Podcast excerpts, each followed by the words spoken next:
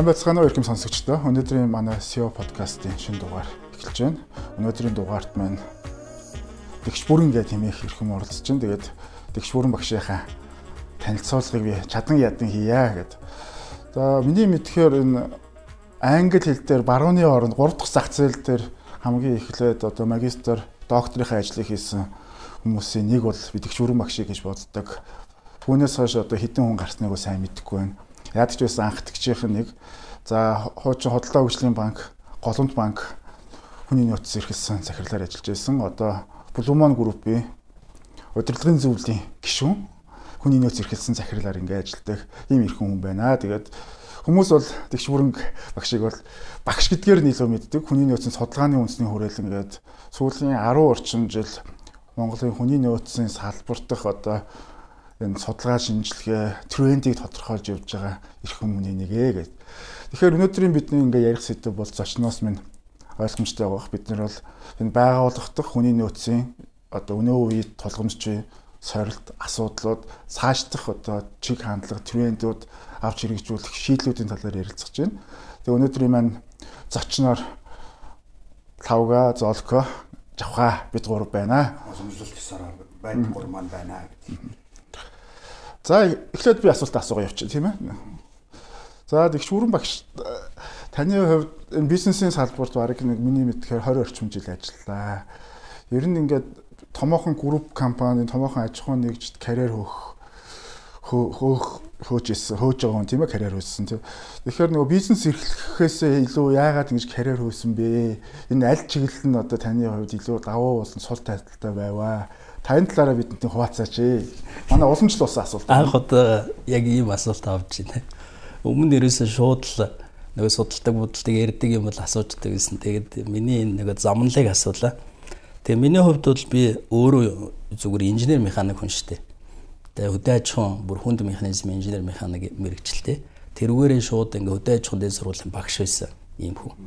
Тэгээд нөгөө 90 он гараад чинь гинт менежмент эдэргээд олон юм болонгууд нөгөө хөдөө аж ахуйн дэд сургуульчаараа бодлогоор багш нарыг их дэмждэг. Тэгээ намайг чинь тэр удирдлагын хөгжлийн институт руу очиж нэгдүгээр англи хэл сур хоёрдугаарт менежмент гэдэг юмыг сурч иргэж явууллаа хоёр үүрэг даалгавартай очисон. Тэгээд тэндээ мастер хийгээд хамгийн ихнийхээ мастрыг тэгэд одоо удирдлагын хөгжлийн институтын менежментийн тэнхимээ тэр үе одоо шинжлэх ухааны доктор яг менежментийн Монголын анхны шинжлэх ухааны доктор даваагийн лаашдаг чиний шив болж. Тэгсэн лааш төгс намайг чи юу хөдөөж хад багшлах менежментийн хүн байна. Чи ер нь бол чамайг би тэнхимдээ авна. Тэгээд чи цаашаа Монголын бас менежментийн нэг юм багш судлаач болоод яваа гэд. Тэгээ миний зүг чигийг тодорхойлчихгүй юу? Багш. Тэгээд багшийнхаа яг одоо хэлснээр л явсан. Яг үүндээ бол удирдлагын хөгжлийн институтыг удирдлагын академи болтол нь олон жил багшлаа. Одоо би 2000 сүүлд 10 он гараад хүртэл багшлаад байжсэн. Тэгэхээр яг энэ хугацаанд нь харин яг удирдлагын академид багшлаад явж байгаа үед бол удирдлагын академийн нөгөө захирлуудын бас бодлого байдаг. Тэр нь юу вэ гэхээр зэрэг нөгөө багш нараа, багш профессорудаа ер нь бол нэг юм хөгжүүлээ. А тэгтээ ингээд нөгөө хөгжилтэй англи хэлтэй орнуудад явуулж хөгжүүлэх сургая гэсэн. Тэр бодлогын дагуу яг 100% тэтгэлгээр энтгэгт Дели хотод мастер докторантурт очиж мастер хийгээл шууд докторантур сураад ингээд 100% энтхийн одоо айтек гэдэг юм да. Энтхэн Монголын хамтын ажиллагааны юм юу гэдэг одоо сан тэрний 100% тэтгэлгээр ингээд сайхан суралцсан. Тэр нь яг хүний нөөцийн удирдлагыг таарсан. Тэгээ энтх чинь нэг олон хүнтэй газар хүний нөөцийн яам маам гэж байдэн штэ. Хүний хөгжлийн яам гэд байдаг. Тэгээ тэр яам аманд дадлаг мадлаг хийгээд хүнтэй холбоотой асуудлыг юу яаж шийддэг, хүнийг яаж хөгжүүлдэг, хүмүүсийг яаж ингэж ангилж одоо байрыг олдгийг, хүмүүсийг яаж одоо судалж, үнэлж дүгнэдэг ингээд ингээд олон юм мэрэгжлийн хичээлүүд ордгийг. Тэдний одоо хамгийн том нь бол улс орны хэмжээнд хийгддэг manpower одоо план гэж юм. Одоо улс орны хэмжээнд одоо тэр бум хүнтэй улс хийж штэ manpower план гэж. Хүний хүн хүчний төлөвлөлт гэж. Тэгээ алийн аль яамд ажиллах уу, алийн аль одоо штатта мужтай ажиллах уу, алийн аль байгууллагад ажиллах уу гэдгийг хүртэл хуваарлж одоо юу яадаг, төлөвлөдөг тийм том яам байдаг. Тэгээд яг тэргээр нь бид нар явсаар агаад нөгөө хүнтэй холбоотой асуудал руу илүү их гүнзгий ороод а тэр хоорондоо бас манай удирдлага академи одоо том захирлуудын бодлого тухайлах юм бол манай Дашин Бямсрангуй яг одоо юу хийсэн манай захирал хийжсэн. Тэгээд тэр том хүн ч бол том л юм боддог. Тэгээд надад тэгсэн одоо надад ч явахтай минь надтай адилхан удирдлага академи багш нарт та нарт нэг өрөө сонголтын цалиу өгнө. Өөр цалиу гэж одоо чадахгүй нь яг үнэндээ бол. А өрөө сонголтлоо өөрсдөө бол. Өрөө сонголтынхаа мөнгийг гэж байгаа. Тэгээд яах вэ гэхээр ухаан эсвэл яаманд очиж ажил гээд бидний чи яамны газрын даргамаар бол бол гээл ингээл энэ тэндээс тэгэд идэв гэсэн. Ер нь альч засгийн газар удирдлагын академиас багш нар ажилуулах аюу дуртай. Тэгээ хэрэглэх газраас нөгөө шууд манайх чи агентлаг нээсэн болохоор дуудаал юм юм хийлгээл ингээл төсөл мөслөл байнгын. Тэгээ би харин хажуугаар нь нэг өдөр одоо нэг өдөр л ухаан орно гэдэг шиг тэр чинь нэг дөрөг 8 9 жил ч ажилласан байлоо. Тэрнийхээ дараа нэг өдөр гинт нэг юм бодогддог байхгүй. Би нэг ингээд нэг хүний нөөцийн удирдлага гэдэг юм хичээл заагаад байдаг. За учиргүй л одоо одоо ингээд сураад те мастер докторантурын дүүргдсэн гэл ингээл нэг жигтэйхэн юм л заагаал ингээд идэг. Тэгсэн мөртлөө өөрөө ерөөсөө ажиллаж үзээгүй. Нөгөөний нөөцүүд нөгөө хүнтэйгээ ерөөсөө ажиллаж үзээг тийм хүн болж таарахгүй. Тэгээд харьцуулахаар зэрэг би нэг юм байлдааны урлаг одоо заадаг жанжин байдаг штэ ингэж байлд ингэж байлд гэл зэргүүд одоо шавнартаа яг үнэндээ бол өөрөө нэг ч үнтэй байлж үзээгүй юм шиг санагтаад бүр тэгээ би одоо яах вэ гэдгсэн чинь манай нөгөө удирдлага академийнхан болохоор тэгмээр хэллэг захирал өдр болохоор уул ажилтаа чи чамаг бол бизнесээ байгуулах чаав төрийн байгуулах чаав нь шүү дээ. Одоо наад төсөл мөслөө орих төсөл чинь болчихно гэд. Төсөл чинь болчихж байгаа юм чи бид нар чинь зүгээр энд энэ тийм ADB-ийн тийм төсөл дэлхийн банкны тэмцэлгээл тэгээ төсөлчөө өөрөө нөгөө эхэлдэг дуустдаг хугацаатай. Тэгээ яг бас яг үлдэж байгаа нэхэр нэг хэдэн төгрөгөл байдаг тийм. Тэгэнгүүт нь ерөөсөө байгууллагт ажиллаад өөрийнхөө одоо чадлыг үзье гэдэг юм чи одоо яг тэр үед гарч ирэхгүй. Тэгээд удирдлагууч дэмжсэн би яг одоо тэр үед бол худалдаа хөгжлийн банк одоо TDB гэж ярьдаг та тийм. Тэрний одоо Copper Randolph гэдэг одоо ч байгаа да нэг Америк хүн байна. Randolph Монгол захирал нь бол Мөнхбат гэж захирал байсан. Тэгээ тэр хоёртой уулзсан нөгөө хоёр ч даваа илгэн шүү дээ. Одоо миний CV дээр чи одоо тэр үед бол их л таф CV биш таар тий. Тэгэл үзээд нэг олон юм яриачгүй. Аа ажил ажил одоо багш хүнтэй юу ярих вэ? Одоо нөгөө юм ал энд л хийчих гэлтгсэн. А тэр нь аз болж ING-ийн менежменттэй үнэхээр булаа банк байсан байхгүй юу? надаар юм хийлэхтэй мантай. Тэг бүх юм ингээд цаанаас ирчдэг. Нэгт нэг, хоёрт нэг, гуравт нэг ингээд хүрдэг. Тэрийн нэг сайхан ингээд гол алдахгүй хэрэгжүүлэх болохоор юм байгаа байхгүй. Тэгээд азтай яг гоё ING-ийн менежментийн юм юм хараад үзээд танилцаад бүр өөрөө суралцаад энэ чи юу нөгөө би сурсан юм а заах те. Бараг өөрөө суралцах маягийн болоод их сайхан хамт олонтой байжсэн. Тэгээд яг та нар мэдж байгаа түүхийн те нөгөө юу яасан худалдаа хөгжлийн банк зарагдсан Монгол баг орж ирсэн. А тэгэнгүүт одоо Монгол багч мэдээж өөрийнхөө багтаа орж ирж штэ тий. Тэгээ одооны баг штэ. Тэгээд бид нарыг бол ингээд та нар одоо ингээд мэдээж хэрэг өөр өөрсдийнхөө одоо дуртай ажил албандаа ингээд явдаа л гэл. Тэгээ бид нар жаа би яг тэр үед болохоор одоо Гамболд захирал Голомт банкны ерөнхийлөгч Гамболд захирал намайг яриад ирсэн үг нь чи нэг наашаа хүрээд ирсэн дээр баха манай дээр нэг шин англ цэгэрл ирэх гээд байгаа гэд. Тэгээ Финик нэгэд хүн ирсэн. Тэгээ яг Джон Финик нэг ирэх үед моментально би яг нөгөөд юунасаа хөдөлж таараад TDB-гээс тэгээ шууд ирчихгүй. Тэгээд Голомт банкнд бас Джонтой нэг 3 жил ажилласан. Ингээд үндсэндээ бол би ч нөгөө одоо түрүүний нөгөө хин жавхагийн асуудаг асуудгаар тий яг л хүний нөөцийн яахын аргагүй одоо онл арга зүй практик хоёрыг ингээд ингээд э, нэг жоохон нэгтгэж нийлүүлэх учрыг нь олж хужрын тунгаах. Миний одоо хүсэл тийм үл улам ихсэн үстэй тий. Миний нөгөө ярьдаг ном дээр өгдөг энэ юм байна амьдрал дээр өгдөг энэ юм байна гэх тий. Тэгээд нөгөөх рүү чи улам гүнзгий ороод 10 онд би энэ хүний нөөцийн судалгааны хүрээлэн гэдэг энэ төрөмс болоо байгуулсан. Энэ бол одоо миний л яг өөр нөгөө нэг хүний нэг юм хүсэл зориг гэд байдаг шүү дээ тий дуртай юм тэр дуртай ажил болвол ингээд яг хүнтэй холбоотой байгууллагын хүнтэй холбоотой ажлыг судлаа. Тэгээ учрыг нь олж хужрын тунгаасан юм а хүнд заая. Тэрийг бас хэрэгжүүлээ тий. Ингээд тэгэхээр нөгөө судлах, заах, тэгээд нэг юм бас чиглүүл зөвлөх тий. Ийм гурван жигүүрэг ороод ирж. Тэгээ манай хүрээлэнгийн чиг үргчээг юм байхгүй. Тэгээ минийх болохоор би ч өөрөө бас монгол хүн юм болохоор нэг одоо энэ одооны яриад байгаа diversityтэй холбоод аваад үзэхээр яг л нэг яа харахгүй нэг монголч монгол хүн чинь нэг юник байх байхгүй. Яа харахгүй нэг шал өөр. Тэгэхээр монгол хүнд тохирсон ийм юу гэж байд юм болов? Хүний нөөцийн мэн шүмтгч байд юм болов гэд ийм асуулт өөртөө байнга тавьж явдаг. Тэгээ тэрний эрэл хайгуултал явж идэх юм байна. Тэгэл одоо болтол ингээл үндсэндээ эргээ харсан чинь 10 жил болсон биш үү хүний нөөцийн судалгааны хүрээлэнтэй холбогдоод тэгээ одоо яг энэгээрээ ингээд өөрийнхөө хоббигоор ингээд юм хийгээл явж идэг. А энэний хажуугаар нь нөгөө бааз хэрэгтэй шүү дээ. Судалгааны одоо судлах бааз. Тэр баазыг бол манай одоо Blumon группийн удирдлагууд ялангуяа Blumon группийн ерөнхий захирал одоо Санжив захирал бол намайг одоо миний хүсэл зорилгыг маш сайхан хүлээж аваад тэгээ бидний бас санаа нийлсэн Тэгээд хоёулаа 13 оноос хойш цуг ажиллаж байна. Тэгээ би чи эндээ байрлаад тэгээ судалгаа мудалгааныхаа ямиг нөө Блюмоныхаа дохин компаниуд дээр хийж байна. Тэгээ өөрийнхөө бодсон санс юм хэрэгжүүлээл ингээд явж байгаа. Тийм л хүн байгаа. Тэгээ бас өөр газрууд бас хэрэгжүүлж үзнэ үзнэ. Юу гэж ганц юун дээр яагаад тах тий ганц групп дээр яагаад тах. Тэгэхээр одоо Блюмон группийн хувьд дахиад жоохон дэлгэрүүлээд асуучвал одоо ер нь хичнээн хүнтэй болж байна бидний мэдж байгаагаар Blue Group ч одоо C шүлэндөө бүүл гэл олон салбар охин компаниудтай нөгөө хэрэглэгчийн хувьд ингээд хамгийн одоо хямдхан үнээр хоол авч хэрэглэдэг хүмүүсээс нэлээд өндөр үнэтэйг нь хүртэл бүх сегмент дээр ажиллаад байгаа. Тэгэхээр энэ талаар нэг та дэлгэрэнгүй мэдээлэл өгөөч бидэнд. Тий, ер нь Blue Group бол би ингэж боддتي би ч 13 оноос хойш цуг ажиллаж байгаа юм чи.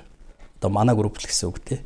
Тэгэхээр манай группийн хувьд бол одоо хүнээр бол нэг ингээд одоо нэг зүг чигээ олоод уучраа олоод тий тэг нэг хөлөө олох гэж ярьдаг шүү дээ тий хөлөө олоод тэгээд нэг юм юу насны хувьд бол нэг сайхан одоо юу ягаал нэг залуухан дээр явж байгаа.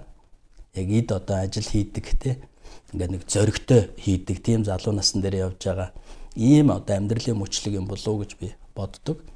Аа тэгээд 13 оноос хойш бол яг одоо групп компани ингээд үүсч бий болоод үзэл баримтал тогтоод тэгээ бид нар 7 жил одоо яг үзэл баримтал юмнуудаа ингээд бүгдийг А Б-гүүгээр нь одоо ажилтнуудаа бүгдийг таниулаад тэгээ зохион байгуулалтынхаа бүтсэн дээр яг эмхэлж зэгцлээд одоо ийм хоёр ажил хийлээ энэ 7 жилийн хугацаанд. А энэ хооронд яг зүгээр бүтээгдэхүүн үйлчлэгээ хоёр дээрээ бол орчин гурав дээр бол нэлээд сайн стандарт тогтоож авсан. Тэгээд яг энэ гурван стандартн дээрээ суурлаад тэгээд өөрөөсдийнхөө нэг одоо жишээ нь 1000 гаруй хүн болчихно гэдэг чинь бас нэг олонний сэтгэлийг олмолсон юм хинж тэрийг харсан Монгол хүн таалагддаг ихтгэл үнэмшилтэй юм нэг үзэл баримтал байх хэрэгтэй байдаг. Тэгэхээр олон хүнийг нэг хүн удирдна гэдэг бол одоо миний хувьд бол утгагүй байгаад байдаг. А энийг бол олон хүнийг бол би үзэл баримтлал удирдах хэрэгтэй гэдэгт одоо бат итгэлтэй байдаг хүн. Тэрийг бол одоо нөгөө байгууллагын соёл өдр гэж манайх ярьдаг шүү дээ компаниуд. Тэгэхээр энэ соёлын нэг функц бол олонний сэтгэлийг оломлох тэгээд энэ нэг зорилгод нэгтгэх тэгээд дээр нь жижиг сажиг юм уялдаа холбооны зохицуултыг хийх гэдэг нь бол соёлын үндсэн гурван функцийн нэг юм болов уу гэж би бодоод байдаг. Тэгэхээр бид нарын хийсэн ажил бол ерөөсөө сайхан үзэл баримтал тогтоосон зохион байгуулалтын бүтсэн дээр ингээд ерөнхий юм нь гаргаад углуурганд нь суулгаад одоо яг органик юм руу н орж байна. Органик нь болохоор нөгөө уялдаа холбоо байгаа. Харилцан уялдаа холбоо. А энийг бид нар аягүй сайн хийчих юм бол үндсэндээ нөгөө технологийн процесс явагдаж байхад уялдаа холбооны нэгтрэл сайн байх юм бол одоо баг хүчээртэй зөөн хүнээр их юм хийх боломжтой сайн одоо энгийнээр ярих юм бол сайн багийн ажиллал болох юм. Тийм юм дээр л их анхаарч Яг охин компанийн хувьд бол та нар мэднэ нийтийн хоолн дээр бол 5 охин компани байгаа. За хамгийн анхдагч нь бол Цент Ц шүү дээ манайх. Тэгээд Ц бол одоо манай группийн голомт гэж хэлж болно. Тэгээ одоо бид нар голомтоо бас ингээл байнга хөгжүүлээл одоо энэ жил ихэд нэг дахиад нэг ребрендинг хийгээд амьдралын мөчлөгийг нэг ахаад нэг ахиулаад ингээд гаргаад ирлээ сая ашгүй яг корона болоод бидний нөгөө яг нэг жоохон шинжилт хийх үед таарад тэр зөксөлтөөр нь тийм завсар өгөр тэрийн сайхан ашиглаад хийцээ одоо нэг жоохон жоохон арай шинжлэхтэй ингэ гараад ирж байгаа зэ. За дараачих нь болохоор та нар мэднэ бүүл байгаа тий. За бүүл бол одоо манай пүүлчийн үндсэндээ бол 5 6 салбартай болсон. Тэгээ одоо бид нар бол энэ 5 6 салбар мэдээж эрэг бас өөрсдөө нөгөө дэлхийн том сүлжээний брэнд ороод ирсэн тэ өрсөлдөгч та нар мэдж байгаа шүү дээ leadership. Тэгээд энэтэй цуг ингээ оршин тогтнож байгаа болохоор мэдээж эрэг одоо бас юм зах зээлийн өөрийнхөө одоо нөгөө хамааралтай шэрийг аваад тэгэл ингээл цуг оршин тогтнох болов гэсэн юм бодолтой байдаг. А гурав дахь нь болохоор зэрэг шөлөндөө байгаа. А шөлөндөө бол 24 цагийн түргэн хоолны газар. Тэгээд одоо хямд үн одоо баталгаатай хүнс гэсэн ийм л хоёр гол үндсэн бодлого байдаг. Тэгээд түргэн хоолч угаасаа тэр хоёр бич хатал болох юм чинь. Тэгээд бид нар хамгийн олон чанар дээр аяусан анхаардаг. Одоо чанарын асуудал шийдэгдсэн ингээд бид нар дараагийн асуудал бол үйлчлэгэн дээр илүү их анхаарах одоо санаа тавьж байна. Үйлчлэгээний стандартууд дээр их голчилж байна. За дараагийнх нь компани бол Сура гэдэг юм солонгос рестораны байгаа тийм. За одоо гүүрний урталд нэг сураа нэгтсэн байгаад та нар анзааруул тийм. Наадмын урталтай байгаа. Тэгээд Сура хаус бол ер нь бол Монгол хүнд зориулсан солонгос хоол гэсэн ийм л ойлголттой явдаг. Тэгээ тэр нь бол өөрөө манайх чинь солонгос тоогоочтой тэгээ айтаахан болж байгаа болоо гэж бодож байгаа юм учраас хүмүүс байнга л юу яачдаг үйлчлүүлждэг. Дараагийн 5 дахь отгон нь болохоор нөгөө бууцны сүлжээ байгаа. Тий. Жигнүр бууз гэдэг сүлжээ байгаа. Жигнүр бууз гэдэг одоо бид нар чим жигнүр бууз бол ингээ Монгол хүн ер нь одоо идэх хоолыг бол нэг бууз лавшаа хоёр бол төсөөлөхгүй баг тий.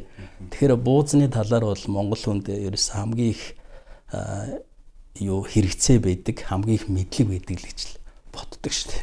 Тийм болохоор буузыг бол бас дэлгэрэх ийм одоо сайхан үлзий дэмбэрэлтэй байхаа л гэж л найдаад идэв. Тэгээ яг ямар ч байсан тэр нөгөө нэг бидний юм юугаараа сүлжээнийхээ яг тогтолцоог хийгээд явнаа л гэж. За тэгэхээр өнөөдрийнхээ гол сэтгэлөө орё тийм ээ хэдүүлээ. Сая ингээ ярьлаа л да хэрэглэгч нарын одоо өөр өөр юм зан төлөвтэй хэрэглэгч нарт бид нар бараа үйлчлэгээ өгдөг болчихжээ.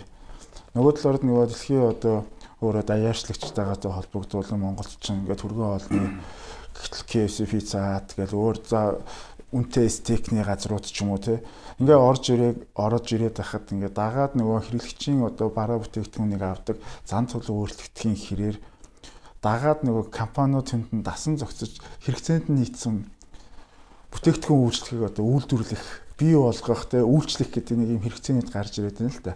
Тэгэхээр бид нар одоо энэ өнөөгийн зах зээл одоо хүний нөөцийн салбарт одоо яг тулгамж байгаа асуудал юм бэ? Энэ хэрэгцээг манай хүний нөөцийн экспертүүд, гүйцэтгэх захирлууд яаж одоо шийдвэрлэх ёстой юм? Ямар одоо ямар шийдвэрлэх гол чухал асуудлууд юу байна те? Энэ талаар гуруулаа ярилт бүгдээрээ ярилцъя тийм ээ. За тэгээд дундаас нь сонсож байгаа хүмүүстэй хандаад хэлэхэд манай SEO подкаст одоо энэ удаа 18 дахь дугаараа хийж байна. Тэгээ бид нар бол төгсөрөн багш бас мэдээлэл хүргэхэд ер нь залуу менежерүүдэд зориулсан. Ер нь яг мэрэгжлийн SEO гэдэг одоо сургалт бол алга тий. Үндсэндээ яг ажил амьдралынхаа одоо өөрхөн манлайлалын чадвараар ур чадвараараа дээшээ гаргаад дэвшээд гүйцэтгэх албан тушаал төр ирж байгаа. Тэгэхээр тэдгээр хүмүүс нэг юм бас залуу менежерүүдэд өшөг дулам мэдлэгийн хувьд тий За тэгээд туршлагын хувьд одоо бид нар дөхөн болох зорилгоор энэ подкастыг хийж байгаа. Тэгээ 18 дугаар одоо ингээ харахаар бас хүмүүсээс ирж байгаа санал хүсэлтүүдийг харахаар яг л зорилтод бүлгийнхэн маань ирж байна. Тэгээ бидний нөгөө яг анхны энэ зорьсон зүйл манаас хүрээд байгаа шиг харагдаад байгаа. Тэрний үгээр яг л одоо гоё хань болж байна. Оо бас л яг захирлуудад ийм асуудал тулгардаг байсан юм байна. Энийг ингэж давж гардаг байсан юм байна гэд. Тэгээ цаашдаа бол бид нар яг энэ подкаста цаашаа ингээд илүү нарийн мэрэгжлүүд рүү ороод яг ингээд детальчлаад ингээ явахаар зорж байгаа. Тэгээ өнөөдөр бол ингээд хүний нөөцийн чиглэлээр өнөөдөр хоёр хүн байна. Манай Жавхлан бол одоо Business Network гэдэг хүний нөөцийн дижитал шилжилтийг Монголд анх одоо Business Network-ийн анкетгүй бод баргалж ярилцлаганд ордоггүй хэмжээнд очих тэр одоо салбарт ажилласан хүн байж байгаа. Тэгээд таныг бас өнөөдөр урьсанд бол би олзуурах гэж байна. А тэгээд түрүүний яриан дээрс би одоо уучлаарай чахаа нэг дундуур дайраа асуучих те. Bluman Group-ийн энэ үйл ажиллагааг ингээ харахаар одоо бол Монголд ямар үйл ажиллагаа явж байгаа гэхээр илүү нөгөө нэг бид нар дэлхийн брэндүүдэд өрсөлдөж байна. Зах зээл бас гайгүй боломжийн чадвартай болчихсон том том брэндүүд одоо түргэн олонны салбар, дүүжлийн салбарууд одоо Circle K, Солонгосын ч гэдэг юм уу те ингээд франчайзууд орж ирээд нэлээд зах зээлийн тоглолтыг хамжийн л та тий стандарт тогтоож байна. Харин би хөндлөнгөөс тэгж харддаг юм. А Blue Mon Group-ийн хийж байгаа бизнесүүд харин яг энэний эсрэг гэх юм уу дотоодын ийм франчайз хэлбэрийг айгүй сайн чадaltaа хөгжүүлээд ах шиг тэрэн дээр нэлээд нямба айгүй огцом гинт ийм одоо маркетингийн аргаар олон өсөлт хийхгүйгээр нэг зүйл айгүй сайн хөгжүүлж хагаад тэрийгэ зөв байрлал дээр зөв хувилж гаргаад байна уу да. Тэгээ тэр нь өөрөө бас яг юм таны түрүүний ярьсан одоо хүний нөөцийн чиглэл дээр энэ юник буюу Монголын энэ онцлогийг шингээж байгаа гэдэг шиг яг энэ танай бизнесүүдээс нэг юм үндэсний одоо хоолны онцлог ч гэдэг юм уу те үндэсний соёлын онцлогуд харагдаад байдаг. Тэгэхээр миний асуулт юу вэ гэхээр одоо хуучин бол ингэж би хардаг байсан. Үйлчлэгийн салбарт очиод үйлчлэгийн ажилтад үйлчлэгийн бизнесийн гол бүтээгдэхүүн бол үйлчлэг шүү дээ өөрөө те. Тэгэхээр үйлчлэгийн ажилтад Монголд ер нь хүнийг ийм үйлчлэгийн стандарт ажилуулна гэдэг айгүй хэцүү. Бид нар ч ажиллуулж илээсэн. Тэгээд сургана, хөвшүүлнэ гэдэг айгүй хэцүү. Бараг би юу гэж боддог гэсэн гэхээр ер нь Монгол хүнийг одоо ийм зөв үйлчлэгийн соёлд сургахад хүнд үйлчилж сурахад ер нь хэцүү бид нар чадахгүй байх гэж боддог байсан бол одоо бол ингээд франчайз бизнесүүд рүү ороход айгүй өөр болцсон айгүй найрсаг болцсон байна. Үйлчлэгийн стандартууд тогтож эхэлж байна. Тэгэхээр яг танаа байгууллагын хувьд энэ олон үйлчлэгийн ажилтнуудыг хэрхэн гэж нөгөө стандартжуулж сургаж байна? Энэ дэр ямар бэрхшээлүүд гарч байгаа? Энэ дэр яг зөндөл олон арга үзэж байгаа. Тэгээд анх одоо одоо эргээд бодоход би өнөөдрөөс юм үзчихсэн чинь хэн Санжичв захирал битээр нэг 4 жилийн өмнө нэг юу ярьж исэн юм бэлээ. Ер нь зохион байгуулалтын дээр чинь бид нар дандаа нэг хуучин юуныхаа өвдгийг хууламжлаа нэг 10 тал бодд юм л та. Тэгээ 10 таараа явъя гэхээр яг 10-ын ахлагч одоо хин байх юм бэ гэдэргээл ярьдаг гэсэн байхгүй. Одоо энгийн ухаанаар бол одоо LG менежер ч юм уу те баргадын дарга ч юм уу тэгэл ийм юм байгаад. А бид нар болохоор яг зохион байгуулалтын бүтцээр яг ирэх болоод үүргийн хуваарлалт Тэгээ дараа нь яг нарийн юун дээр ажлын байран дээр очиод яг хийх ажил үйлдэлээ хуваарлт гэдэг ингээ аваад үзсэн чинь тэр нь юу ийсэн аа сурагч багш багцсан. Тэгээд нөгөөд хий чинь сурагч багш гээд тэ тэр үедээ бол айгүй тийм юу яажсэн.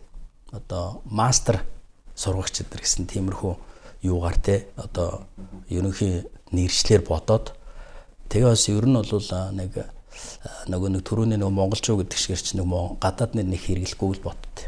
Тэгээ бодж бод зүгээр сурагч багшаараа явъя дөө гэд. Тэгэл ярьжсэн тэгээ бүтцэн юмнууд ингээ хийгээ явж исэн байдаг байхгүй. Тэгээ тэрийг харин яг энэ жил ашгүй яг бас л нөгөө юутай холбоотой коронавитой холбоотой. Яг сайхан айгүй завтай болгоцсон.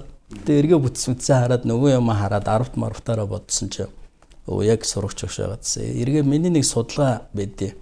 Одоо бид нар чинь нөгөө дандаа юу яадаг байхгүй нэг 3 юм уу 4 сараараа нэг тайлан гаргадаг. Тэргээр нь тэр тайлан хугацаагаар нь гаргасан нөгөө алдаа зөрчлөөдөг дээ. Алдаа зөрчлийн нөгөө нэгжийн удирдлагууд нь тоолоод тэргээр нөгөө хүмүүсээ гүйцэтгэлийн үнэлгээний юм тогтолцоотой. Тэгээ нөгөө алдааных нь юм дата бааз байгаа байхгүй. Тэр алдааных нь юун дээр суурин дээр ингээд тоолоод аваад үзсэн чинь тэр алдааны үндсэндээ нэг 60-аас дээш Ер нь 60-аас 80% дотор хэлбэлзээд компани компани дээр дандаа шинэ хүмүүс явагдсан байна. Ер нь явж явж шинэ хүмүүслийг алдаа гаргад юм байна гэд. А тэгээ бид нар алдаагаа зөрчлийг шууд бууруулчих те энгийн ухаанаар болохоор шууд одоо 60% алдаа тэнд байгаа юм чинь те бид нар сайн хэвэл 30% алдаа байхгүй болчих واخгүй. Тэгэхээр шууд 30% алдаа бууруулах арга юу вэ гэнгүүт сурагч багш нарын бэлтгэлээсэн байхгүй. Тэгэнгүүт сурагч багш нараа бэлдээл тэгээ бас л нөгөө 10 таараа л бодож байгаа юм тий. За ерөнхийдөө нэг 10-аас 20 хүний хооронд нэг сурагч багш гээд нэг албан тушаалд нэг гэдэг юм бол нэг 12 хүнтэй албан тушаал байвал нэг багштай тий. Тэгээ нөгөөдүүлийг угаасаа нөгөө ажлын гүйцэтгэлээрээ нөгөө шилдэг хүмүүс байдаг шүү дээ тий. Тэгээ шилдгүүдээсээ нөгөө хүм мөнд нэг заах жоо арга зүйтэй дөртөө нэг хідэн юмар цөөхүүгээр ойлгуулчдаг хүмүүс байдаг шүү дээ. Одоо үндсэндээ бол сурганы арга зүйтэй гэсэн үг.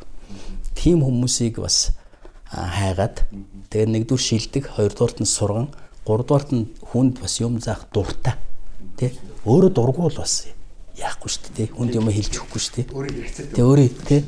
Тэгэхээр нөгөө тим ажил дуртай. Тэгээд заах аргачлалтай шилдэг ийм гурван шаардлага тавиад нөгөө хүмүүсээ яасан чи хэдэн гараад ирсэн. Тэгээд тэргээр нь бид нар одоо яг үйлчлэгээний салбарыг шууд шинэ хүн ирлээ шууд одоо жишээ лавгаа сурагч багш гэдэг бол лавгаа л өгчдөг байхгүй. Тэгээ лавгаагч чи өөрөө өстэй яаж зогсох юм яаж мэдлэх юм те яаж уцаа өмсгэн ингээд бүгдээ заагаад өгчдөг. Ийм л тийм энгийн юу хэрэгжүүлсэн, арга хэрэгжүүлсэн. Би бас яг адилхан нэг кейс байгаа. Нэг тэрийг хооч манай оёдлын салбарт ерөөхдөө олон жил болсон оёдлчид ингээд шинэ оёдлч орж ирж шүү дээ. Тэгэхээр ингээд айгүй халгаадгүй ингээд юмаа зааж өгдөг. Эсвэл ерөөхдөө шинэ орсон улсууд айгүй их юм хурдан гараад байсан. Тэгс мөртлөө олон жил ажилласан улсууд доктортой байгаад байдаг. Тэгээ судлаад үзээд ингээд яг үзлэр юу ажиглагдсан бэ гэхэлэр нөгөө хуучин хүмүүс маань шинэ хүмүүсийг уусгаж авахаасаа илүү халшраадаг те ингээд нөгөө ингээд түлхдэм байл л те. Тэнгүүт нь яг тантай адилхан сурах шогшин хөтөлбөр гэж хэрэгжүүлээд тэгээд нөгөө нэг шав төрүүлвэл урамшуул цалинтай а нэг шавийг жил хүртэлх ингэж би дааж авч явах хэлбэртэй. Тэгээд сар болгон ингээд нэмэлт цалинтай болсон чинь айгүй эрг үрдэн өгсөн. Тэгээд өөрийгөө ховлаад ирэхлээр нөгөө бас нөгөө бүтээгдэхүүн чанартай айгүй сайнаар нөлөөлжсэн.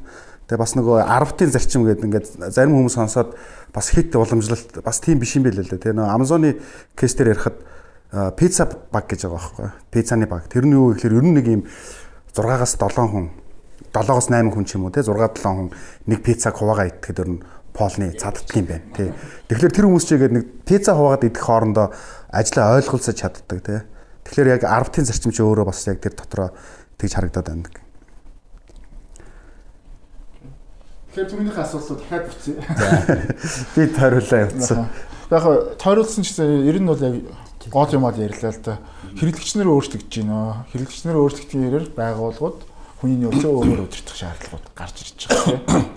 Өмнө ч бол одоо одоо миний одоо хүний нөөц төр хамгийн их гарч байгаа чиг үүргийн хувьд өөрчлөгдөж байгаа зүйлс нэг цэгийн үйлчлэгээ гэдэг юм гарч ирлээ шүү дээ тий. Төрч одоо хэрэгжүүлж чинь хувийн хвшлэл бүр үжээ дээр хэрэгжүүлсэн нэг хүн дээр очиод бүх үйлчлэгийг авахыг хүсэж штэ. Гэхдээ л одоо өмнө нь бол илүү нэг функционалтай чиг үүргээр нь удирддаг буюу чи санхүү дээр очиод зөвхөн санхүүгийн юм л асуу.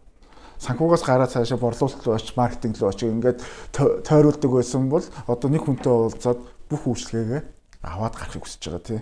Тэгэхээр чи эргээгээд нөгөө ажил олгогчийн зүгээс ажилтан тавигдах шаардлага өөрчлөгдөж чинь тий. Тэгэхээр нэг юм олон талт ур чадвартай хүн хэрэгтэй болж байна. Тэгтэл нэг олон талт хүн чинь Монголд Монголд байдаг дэлхийд ховор. Тэгэхээр одоо энэ дээрх одоо ямар одоо сорилтууд байна яг бизнес дээр зол удрал захирлын хувьд ийм чиг хандлага танд мэдрэгдэж байна уу? Та бас үйлчлэгийн салбарт энэ сүүлийн үед ажиллаад байна тийм. Би бол гачааг юм дэ мэдэхгүй. Манайх чинь чиглэсэн хүнээс хүмүүнийг л би бол яг хүний нөөц төр нэг юм бодлоо боддог байхгүй. Уншиж ирсэн. 1900 оны ажлыг бүх хүн бүгдийг хийж чаддаг бас ягаад гэхээр ингээд нүдчээдэг, цогчээдэг, эргүүлж яадаг л ажилтай. А ингээ хүүхч тусмаа салбарууд улам бүр нарийсаад явцсан маа. Жишээлбэл мэдээлэл технологийн салбар намайг багтал хардвар, софтвер гэж хоёр өссөн байхгүй. Одоо эн чинь баг дотроо 10 10 салцсан юм уу ингээд өөрчлөгдөд. Тэгэхээр улам нарийсаад байна гэж бодоод тэгэхээр хүн ер нь нэг чиглэлдээ илүү нарийсан зүгээр юм болов гэж бодоод би бол тухайн чиглэлээр нь илүү нарийсгаж бодоод яваад байдсан шүү. Одоо мэрэгжлийн үнэлт таал илүү гогцоог нь дайлах байлгүй.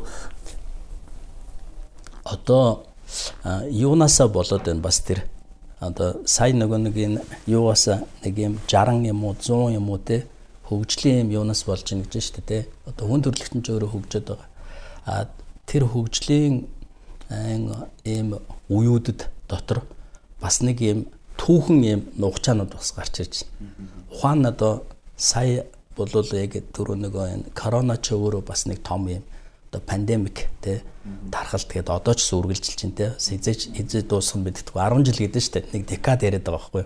А яг үүндээ эрүүл мэндийн том профессорууд нь тэгээд байгаа байхгүй. 10 жилийн дотор бид нар ер нь нухгүй шүү. Нөгөө нэг спанка байна шүү дээ инфлюенза. Инфлюензатай ч бас зөндөө ноцолсон 40 50 сая хүн өссөн гэдэг байгаа байхгүй.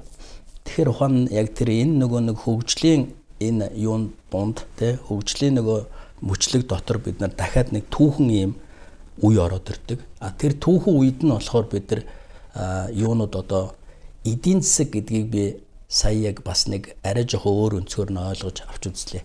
Яг эдээр засаад байгаа ч юм биш байна. Хүний засаглал байна.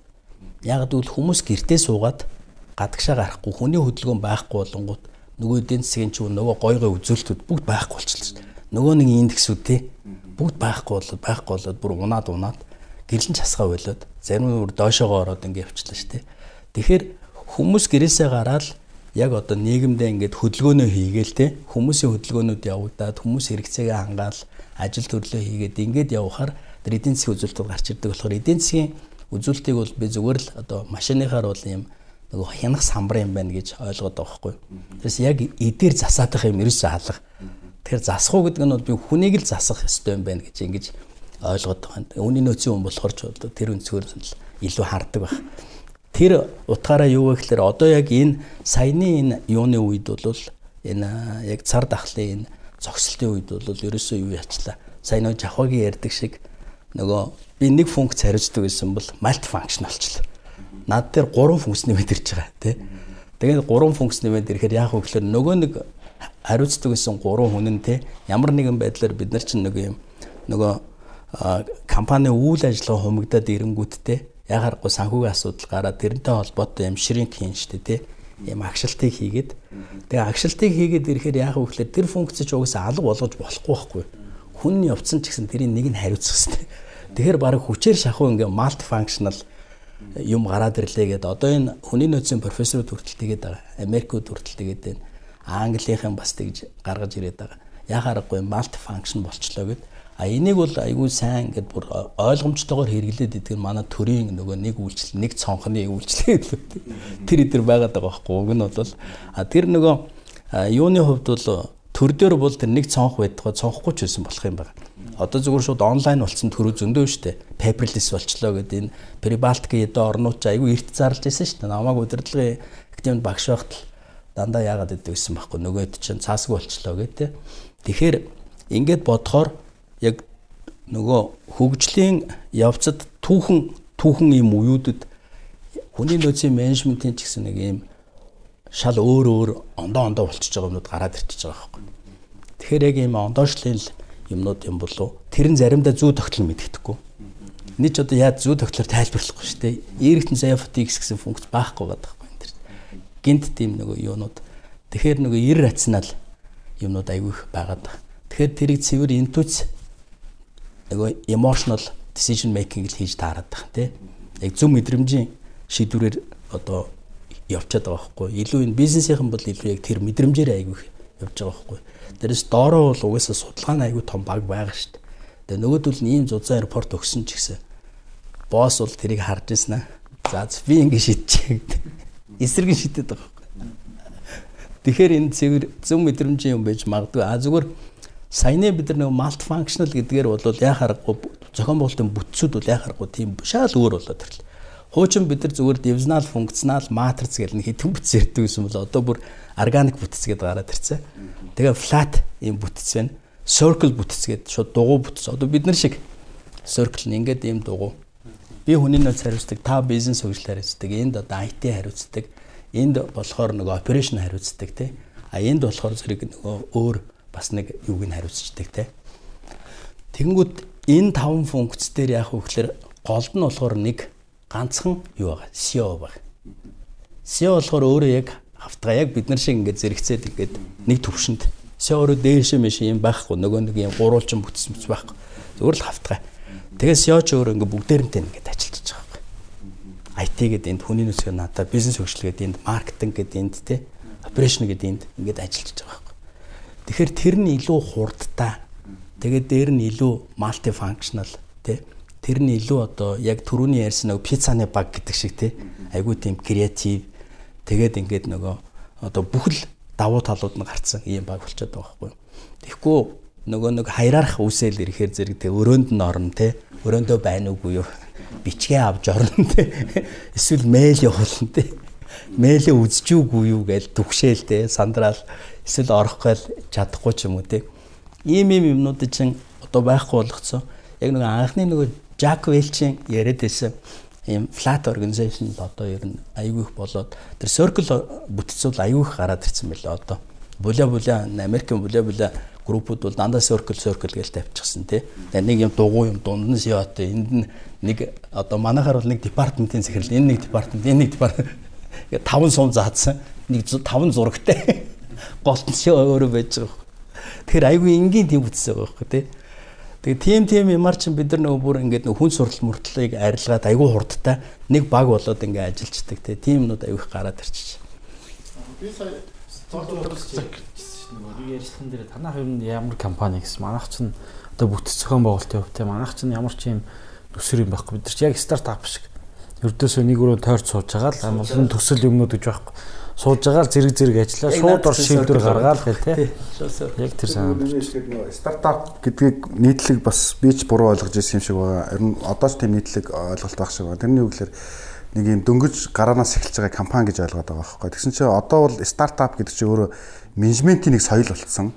Аргачлал яг таны хэлдэг энэ циркл ч юм уу те одоо юм дугуй эсвэл айгу хурд тодорхойгүй нөхцөл байдалд айгу хурдтайгаар хариу үйлдэл үзүүлэх чадамжтай тэр багийн зохион байгуулалтыг хэлээд байгаа байхгүй. Тэгэхээр би цол өдөр захирлын төрөний хэлдээс нөгөө нэг нэг мэрэгжлөө нарийн суралцах гэх тий бас. Тэгэхээр энэ хүнд нэг карьерийн хоёр зам байгаад ингэж хараад. Нарийн суралцсан хүмүүс бол одоо нэг бол одоо хүний нөөцийн мэрэгжилтэн сайн нарийн суралцсан мэрэгжилтэн бол хүний нөөцийн судалгааны байгууллага зөвлөлт хөгжлийн байгууллагад ажиллаад томоохон одоо аж ахуй нэгжүүдэд төсөл хэлбэрээр тэр нөгөө нэг мэрэгжлийнхэн уур чадварыг богино хугацаанд суулгаж өгчөөд гардаг юм ажил руу яваад шиг байна. IT дээр муу ялгаагүй. Одоо ингээд Blue Group дээр чинь гэхэл маш их олон хүн байгаа боловч нэг хоёрхан л IT байгаа гэхдээ бусад нарийн юмнуудыг бол дандаа туслан гүйцэтгэжээр хийлгэж байгаа. Тэр бол илүү нөгөө нэг төсөл хэлбэрээр ажилтдаг хэлбэр лөө нарийн мэрэгчлүүд нь очиж чинь. А томоохон энэ групп компани энэ юунууд дээр бол ерөнхийдөө ийм хүн удирдан зохион байгуулах чадвартай хүний нөөцийн менежментээр нилээдгүй мэрэгчсэн. Тэгээд юм малти таскын ажилтдаг хүмүүсүүд нь илүү юу л ингэж ажиллаад байна уу гэж би хувьдаа хараад байна. Тэгэхээр энэ дээр бол ингээд юм agile HR management гэдэг дахиад нэг юм нэр томьёоны ойлголтууд гарч ирээд байна да тий. Энэ дээр одоо ялангуяа энэ програм хангуулгын компаниуд бол agile management-ээр ажиллаж байна гэдэг хэлээд байгаа. Энэ дээр та хэдийн хувьд энэ HR дээр ямар одоо импакт нөлөөлөл авчираад байна? яаж шийдвэрлэж гин аль талаас харах уу гэдэг чинь байгаа тийм яг ажилтан хүний нөөц яг ажилтан талаас харахад нэг өөр байгаа. Ажилтан талаас харах юм бол угаасаа нийгмийн шаардлагаар та өөрөө юм мультитаскинг эсвэл олон төрлийн мэдлэг ур чадварыг эзэмссэн байх юм бол тийм нэг талаасаа нарийнснаас илүү бүр нарийнсвал бүр өндөр технологи юм руу ч юм уу тий. А нийтлэг хүмүүсийн хийдэг энэ бидний одоо зарим мэрэгжлүүд ч одоо байхгүй болох гэдэг шүү дээ тий. Дата дата цуглардсан тухайн датан дээр аналитик хийгээд гаргаад ирчдэг эсвэл технологи орлдог болчиход байгаа байгаа байхгүй тий. Тэгэхээр нөгөө нийтлэг байдаг зүйлээс илүү бий болохгүй илүү креатив салбар руу юм уу те эсвэл энэ дататай хамтарч ажилладаг боловсруулдаг эсвэл ирээдүйн чиг хандлага руу чиглэсэн энэ шинэ ур чадваруудыг өөртөө эзэмших тэр хэрэгцээнүүд гарч ирж байгаа байхгүй а байгуулгын хувьд хараад үзэх юм бол бас л яг энэ нөгөө нэг шилжилттэйг л уйлдах хэрэгтэй болчихж байгаа те хуучин цаг төрний яри сэдв рүү би буцаа ороход одоо ингээд гинт функцээр салцсан байж гиснэ одоо ингээд зарим зүйлүүдийг нэгтгээд нэг хүн дээр олон ур чадвар өгөх гээд байгаа бас биш байгаа тий яг манай Монголын бизнесийн орчинд хараад үзэх юм бол анхны бизнесийн гараанаас эхэлсэн хүмүүс яг тодорхой менежментийн хөгжил хүртлээ бол мультитаскинг байсан бүх зүйлээ хийдэг байсан тий яг энэ одоо томьёолол одоо ингэж гоё нэр томьёо гаргаад байгаа боловч яг ингээд бүх зүйлийг ингээд хамтраал хийдэг борлуулалт маркетинг сүулдэ хэсэг маргасан те компани тодорхой хэмжээд өсөнгөтгүй ер нь энэ ч менежмент хэрэгтэй байна болохоо ойлоо гэд бас хитрхийг салсан тохиолдлууд ч байна те. Маркетинг борлуулалт тэнгуүтэ борлуулалт нь маркетингтэй хариалагдах маркетинг борлуулалттай хариалагдах юм уу гээл санхүүгийн алав гээл тэгснэ аудитын газар мазар гээл ингээл айгүй их нэг хэсэг салсан. А тэнгуүт одоо буцаагаад нэг жоохон юм шигшээд юм уу эсвэл нэг юм илүү одоо смарт гэж яриад байгаа шүү дээ тийм ухаалаг юм заавал бүтэц дуурайгаад байхгүйгээр өөрийнхөө компани хэрэгцээнд тааруулсан юм бүтэц ур чадруудыг бий болох руу байгуулгуул шийдэж байгаа шиг байна. Бас энэ зайнаас ажиллах ер нь ихсэж явах шиг байна тийм. Одоо ингээд нэг банкны толгой байгаа л олон салбарууд байгаа. Тэд нар бол уламжлалт байдлаар ингээд хийж ирсэн юм шиг байна. Сая бол зайнаас ажиллах боломжтой гэж арчлаа тийм Өчигдөр орон сууцны мэдээлэл үзчихсэн чинь апартментын борлуулалт дэлхийд өсөд байгаа юм байна. Ягаад гэсэн чинь хүмүүс гэртээ ажиллаад эхлэхээр орон сууцнд ач холбогдол өгөөд ингээ сайжруулад байгаа юм байна л та. Тэгээд эндээс юу харагдчих нэхэр хүмүүс бол гэртээ гэрээс ажиллах боломжтой, хурал хийх боломжтой тий. Олон улсын хурал уулзалтууд ч гэсэндээ онлайнаар явж байна гэдэг. Энэ ер нь хүний нөөцийн салбарт ямар өөрчлөлт үзүүлэх бол би зүгээр анзаараад байгаа илүү тийм emotional харилцаа багассан юм шүү. ингээл гоё яриад урд нь ингээл уран цэцэн яд юм уу тий. Тэнгүүд зарим нэг бизнес эрхэлж байгаа хүмүүс гадагшаа хятадтай нөгөө ганц юм юм уу дундаа тавьж агаад ажиллаа ярьдаг гэсэн чи байхгүй болчихсон ч ёстой хэцүүчлээ гэдэг. Энэ зайнаас ажиллах нь бас ажлын байран дээр нэлээд өөрчлөлт авчирж байна. Та юу гэж бодож байна? Тийм зайнаас ажиллах бол сая бас дахиад дөнгөсөө нөгөө болсон явдал тэр ер нь одоо 3 сараас хойш чинь бид нар сая 8 сар хүртэл ер нь 5 сар бараг зайнаас л явчлаа. Тэгээ зайнаас ажиллах дээр бас би компани юунууд дээр нэг дандаа удирдах ажилтан захирлууд дээр нэг банкнууд хийдэн штэ дээ нэг захирлуудынхаа нэг юм сургалт уулзлаа дээр те тэрэн дээр бас яг тийм онлайнаар хаан банкны нэг сургалтыг бас хийжсэн. А тэгэхэд тэдний гол асуулт бол тэр л байсан. Багшаа одоо бид нар ингээд ихэнх хүмүүсээ зайнаас ажилуулад байна. Энэ дээр гарч байгаа хүндрэл байна. Тэрийг яаж зохицуулах вэ? А энэ зайнаас ажиллаж байгаа хүмүүсийн одоо ажлын гүйцэтгэлийг үнэлж дүгнэх цагийн үнэлгээ те цагийн нектарл эдэр дээр бид нар яах вэ гэдэг ийм л асуулт ярьж илээ гол хүндрэл нь л тэр байсан. За тэгээд тэрэн дээр зөвхөн миний ойлгож байгаа юм бол та нар таска тодорхой өг Тэгээ таска өөрөө юм ажлын объем л байгаа шүү дээ. Тэр объемныхоо үнэлгээг өөрсдөө гарга тий. Тэгээ тэрвэрээ үнэлгээ өгч одоо уран бүтээлч нар шиг л явах хэрэгтэй байхгүй яг үндэ бол тий. Тэрнээс тэр чинь нэг цагийн бүртгээд байхгүй тий. Тэгээ нэг юм байнгын нэг яриа л ингээд байхгүй. Тэгэхээр зүгээр хий одоо зүгээр ингээ юу яаж байгаа юм шиг болчин тий. Хоорондоо ингээ хүүрнж байгаа юм шиг болчин тий. Тэгэхээр бас нэг тийм одоо банк камераар юм уу нүрээ харуулаа суугаад байхгүй тий. Тэр нь зүгээр суугаад байгаа ч юм яаж юмтгүү тий. Тэгэхээр нөгөө зүгээр л үр дүнд суурилсан үнэлгээгээд Тэгээд яг юу таск нь тодорхой, гарах үр дүн тодорхой, хугацаа тодорхой. Гэт энэ болохоор нөгөө шин юм биш. Бүр хуучнаар бол зүгээр төслийн менежментийн нэг л юм жижигхэн хувилбар руу оруулчихж байгаа байхгүй. Тэгээд төслийн менежментийн жижигхэн юм хуучин прожект гэдэг програмууд байдаг сте. Тэргээр ингээд хийчих болно. Та нар тэргээр шууд ингээд ажлын нөгөөд эхлэх дуусах хугацааг нь тодорхойлоод орох нөөцүүдийн тодорхойлоод Тэгээ үнэлгээг нь тодорхойл ингээл өгчих. Тэгвэл тэгээ зайнаас ажиллах шиг амарх юм байхгүй болчлоо гэсэн. Зарим нь бол яг таарчна гэсэн. Заримын нь ажил таарахгүй байна гэд мэдээж бүх юм таарахгүй л тэр чинь тий. А тэрэн дээр нь болохоор хэрв та нарын нөгөө байнга үргэлжилсэн эхлэл дуусал гэж байхгүй ажил дээр бол ойр ойрхон нөгөө бид нар ажлын гүйцэтгэлийн үнэлгээ сард нэг хийн ч юм уу те ийм ойлголт байдаг штэ. Тэгээ цалин сард нэг авна 14 онт нэг аван заавна гэдэг шиг те ингээд яг ийм тогтцсон. Тэрийг одоо болоо та нар ингээд богинохон богинохон хугацаанд репорт аваад ич болно шүү дээ. Тэр нөгөө нэг юм дахин давтагддаг операшнл ажлууд байх юм бол тэгээд тэрэн дээрээ тодорхой тодорхой юм индикатортэй те 7 хоногт нэг репорт авчдаг те. Нэгдэхэд төлөвлөгөөг нөгөө л за чи 5 дахьтаа яг энийг репортлчоорой гэл ингээ өгчдөг байх юм бол нөгөөдөл чинь тэрийг хийчихэл репортлж удаа шүү дээ. Тэгээд тэрэн дээр нь далимдуулаад би бас тэгсэн. Та нар яг ийм зайнаас ажиллах юм бол цалингаа ч гэсэн 7 7 хоногоор нэгээд өгчөд байх боломжтой юм шүү 7 хоногийн ажил тэгээ энэ репортоо ирүүлэл үзэж хагаад цалин цалин гэж тэдээр болох нь гэдэг ингээд бүр аягүй амархан систем рүү оруулчих гэдэгсэн. Зарим нь болохоор нөгөө хуучиндаа баригдаал санхүүгийн ажил ажил ихсчих юм байна гэл ингээд хүнд төвшөд. Зарим нь бол аягүй дажгүй санаа байна энэ чинь хэрэгжүүлээ гэл тэгээд л. А явандаа тэгээд хэрэгжчихвэл би бол ингэж боддог байхгүй. Солонгос руу яг үндэ яагаад яваад идэгээ. Ажлаа хийгээл цалингаа авчдаг бол яваад иддэг байхгүй. Манад болохоор яг үүндээ адилхан бас 2 сая төгрөгийн цалинтай ажиллаж байгаа. Тэгсэн мөртлөө нөгөөдөл чинь болохоор сарыг хүлээдэг байхгүй. Эхлээ аванс гэдэг нэг 14 хоног хүлээн. Тэгээ бүхс мүг гэ дахиад 14 хоног. Тэг чи хүний амьдралтай хүүхч хуухтан зөндөө мөнгө нэргэлж шүү дээ. Тэгэл тэр мэрэнд чи одоо нэг нэг лен мендес ингээл мөнгө сөнгө аваад ингээл үзэж шүү дээ. Тэгэхгүй хөөхөн ингээд 7 7 хоногор бижигнүүлчдэг газар байх юм бол зүгээр тент залуучдаг л ойчрлж залуучуудын өнөөдөр хэрэгцээ амьдралын хэрэгцээ юу гэхээр авгаан байнга л мөнгө ярьж байгаа шүү дээ. Тийм биз дээ. Тэгэд өөрөө шоу бавдгүй маа хэтэ хүүхдтэй юу авмаар байна. Энэ ном нурагдчихлаа. Хайтаахан зүг авмаар байна л гэж байгаа шүү дээ. Тэр нөө залуучууд ингээд хурд хурд хурд хурд мөнгөний өгдөг те. За энэ 7 хоног чи сайн ажиллавал 5 дахь өдөр шууд мөнгө аваарай. Тэтэнд өрөх шүү гээл тэгэхэд нөгөөдөл бижигч шүү дээ. Давгуутайгаа яриа л те. Манчин 7 хоног зүтгээд ял шүү дээ. Барилгын салбар чинь нэр рүү орцсон баг шиг харагдаж байлаа шүү. Барилга бол бүр өдрийнх рүү ч байгаа. Өдрийнх рүү орцсон. Өдрийнх ч байгаа. Тэгжиж нөгөө илүү хурдан гүйцэтгэлтэй бүтээмж нь гараад те. Одоо манай компани сая бол 1 сараас хойш өдөр болгоны репорт явж байгаа. Өглөө бид нар өглөө 30 минут 30 минут хүрдэг юм да 10 минут хуралддаг орой 10 минут дүгндэг. Бүгд онлайнаар 7 хоногийн төлөвлөгөөнүүд маш тодорхой байдаг өдөр болгоны 8 цаг ажиллах ажлуудаа хуваарлцсан байна.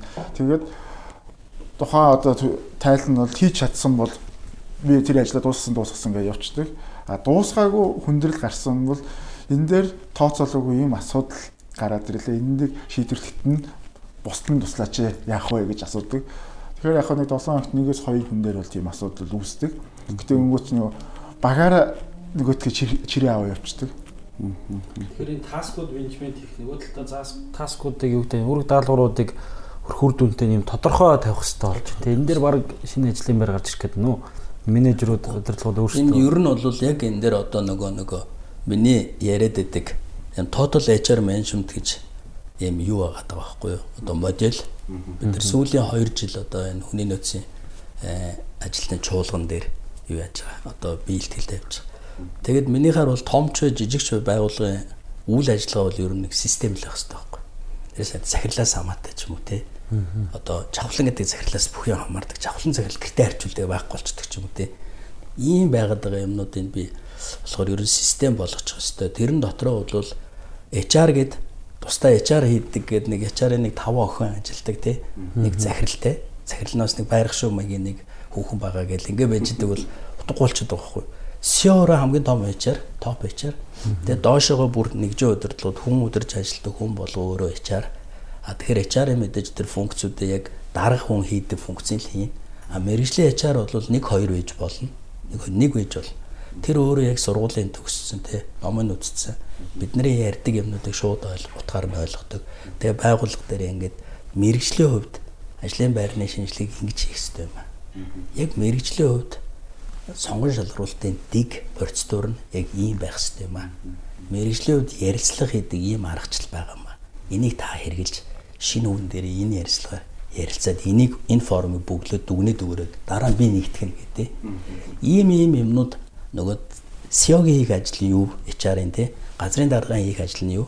Мэргэжлийн HR-ын ажил хийх юу? Хийх ажил юу гэдэг чинь өөрөө ингээд хуваарлагдсан байх хэрэгтэй байхгүй. Тэгээ энэ дотроо болохоор нөгөө зохион байгуулалтын бүтц гэж байна. Тэгэхээр компани чинь ерөөсөө бизнесийн байгууллага чинь ингийн нэг юм бизнесийн модель байна. Тэрийн нөгөө нэг төрмөл нөгөө нэг бизнесмен ч өөрөө ботцсон. Тэгээд ийм юм хийнгээ ботцсон. А тэрийг ямар бүтэц зохион байгуулалтаар хідэн хүний хүчээр хэрхэн яаж хийх юм гэдэг чинь операшн байгаа байхгүй. Тэгэхээр нөгөө ямар зохион байгуулалтын бүтцээр гэхээр тэр бүтцээ заавал нөгөө бизнес агуур гарангууд бүтцээ гаргах хэрэгтэй болж байгаа. Тэр бүтцийг яг үнэндээ бол SEO өөрөө толгоолж жагаад мэрэгжлийн HR нэгжийн удирдлагатайгаа нийлж хийчих хэрэгтэй байхгүй. А манайхан болохоор түзээс бүтц баталж өгдөг гэдэг нэг буруу ойлголттой байхгүй. Тэр нь болохоор нэг схем шиг юм ингээд өгдөг те. Тэр чинь ажиллахгүй шүү дээ зүгээр схемчтэй. А зохион байгуулалтын бүтцийн ч өөр доторх элемент нь болохоор өөрөө яг эрхийн хуваарлт. А тэгээд үүргийн хуваарлт нь. Тэгээд ажлын хуваарлт гээд энэ гурван үндсэндээ том хуваарлт байгаа байхгүй. Ер нь зохион байгуулалт гэж хуваарлах шүү дээ. Хуваарлах. Бид тав нэг зорилго тавьжвал сүлбэрийн зөв хий гэх юм бол би төмрийг улаасгая. Та болохоор төмрийг ингэж нарийнхан болгож. Чавхаа болохоор тэрийг таслаарай.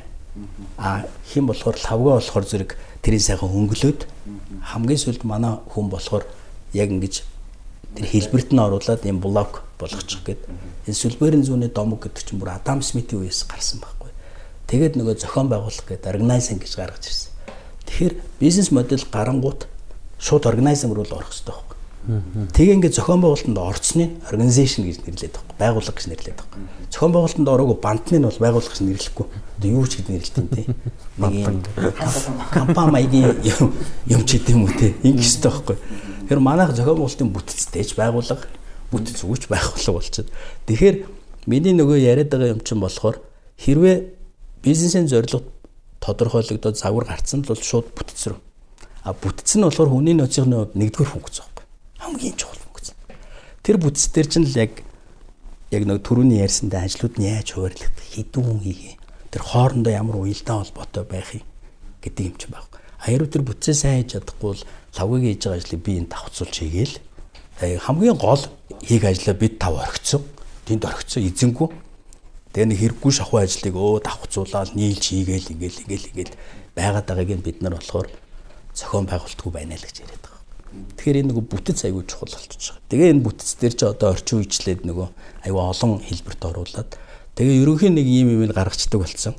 ардлынх нь нэг органик нэг нөхөлтэй холбоо болбоо нийц нийлэмжтэй энэ юмнууд дээр нь ерөөсөө ингээд болж өгдгүү болгоод байдаг.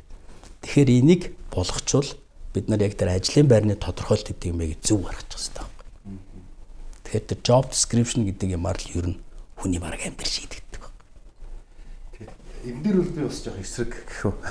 Нөгөө ийм нөгөө дуустдаггүй ажилшгал байдгийн хүний нөөцөднийхээ хувьд те ингээд ажлын байрны тодорхойлолт ажил үргийн хуваар гэдэг зүйлийг гаргаал тэр нь яг үнэндээ процесстой айгүй хэрэгжихэд муутай гэл нэг юм цаас үйлдвэрлээл байгаа гэдэг те яаж ийна гэл тэгэхээр а сүүл дээр хизээ хэрэг болж ийн гэхээр нэг хөдөлмөрийн маргаан үүсгэхэд те тэгээ бараг л яг тэрүүгээр нэгэ явахлаар одоо би одоо гүйцэтгэх удирдлагын хувьд харж асууж байгаа хүний үзэн хүмүүсээс те ингээд нэг хөдөлмөрийн маргаан үүсэх үед би нэг буруу шийдвэр өгцсөн байхад ч юм уу те тэр нь заагдааг байна уу гэдгийг маргахад. Ахтэг процесс тэр хэрэгжихэд нөгөө хүмүүс нь ойлгоход а тэг ингээд 5 пункт заачхлаар бас ингээд эсвэл 10 пункт заачхлаар нөгөөх нь ингээд удирдлагын зүгээс нөгөө өнөр нөөц нь мэдчихэл байгаа юм чинь ахаад нэмээд хэлэхээр ингээд бас ингээд хязгаарлаад байгаа юм санагд. Тэрийг илүү ухаалгаар шийддэг зүйл байна.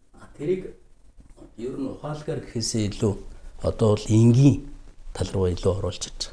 Тэгэхээр энгийнчлэг нь бол ер нь шууд одоо нөгөө эрхийн хуваарлт гэхээр ер нь дандаа юунууд байгаа. Нөгөө нэг хайраархууд байгаа. Хідэн шатал байна гэдэг нь. Тэр шатлууд одоо айгүй цөөрөд байгаа.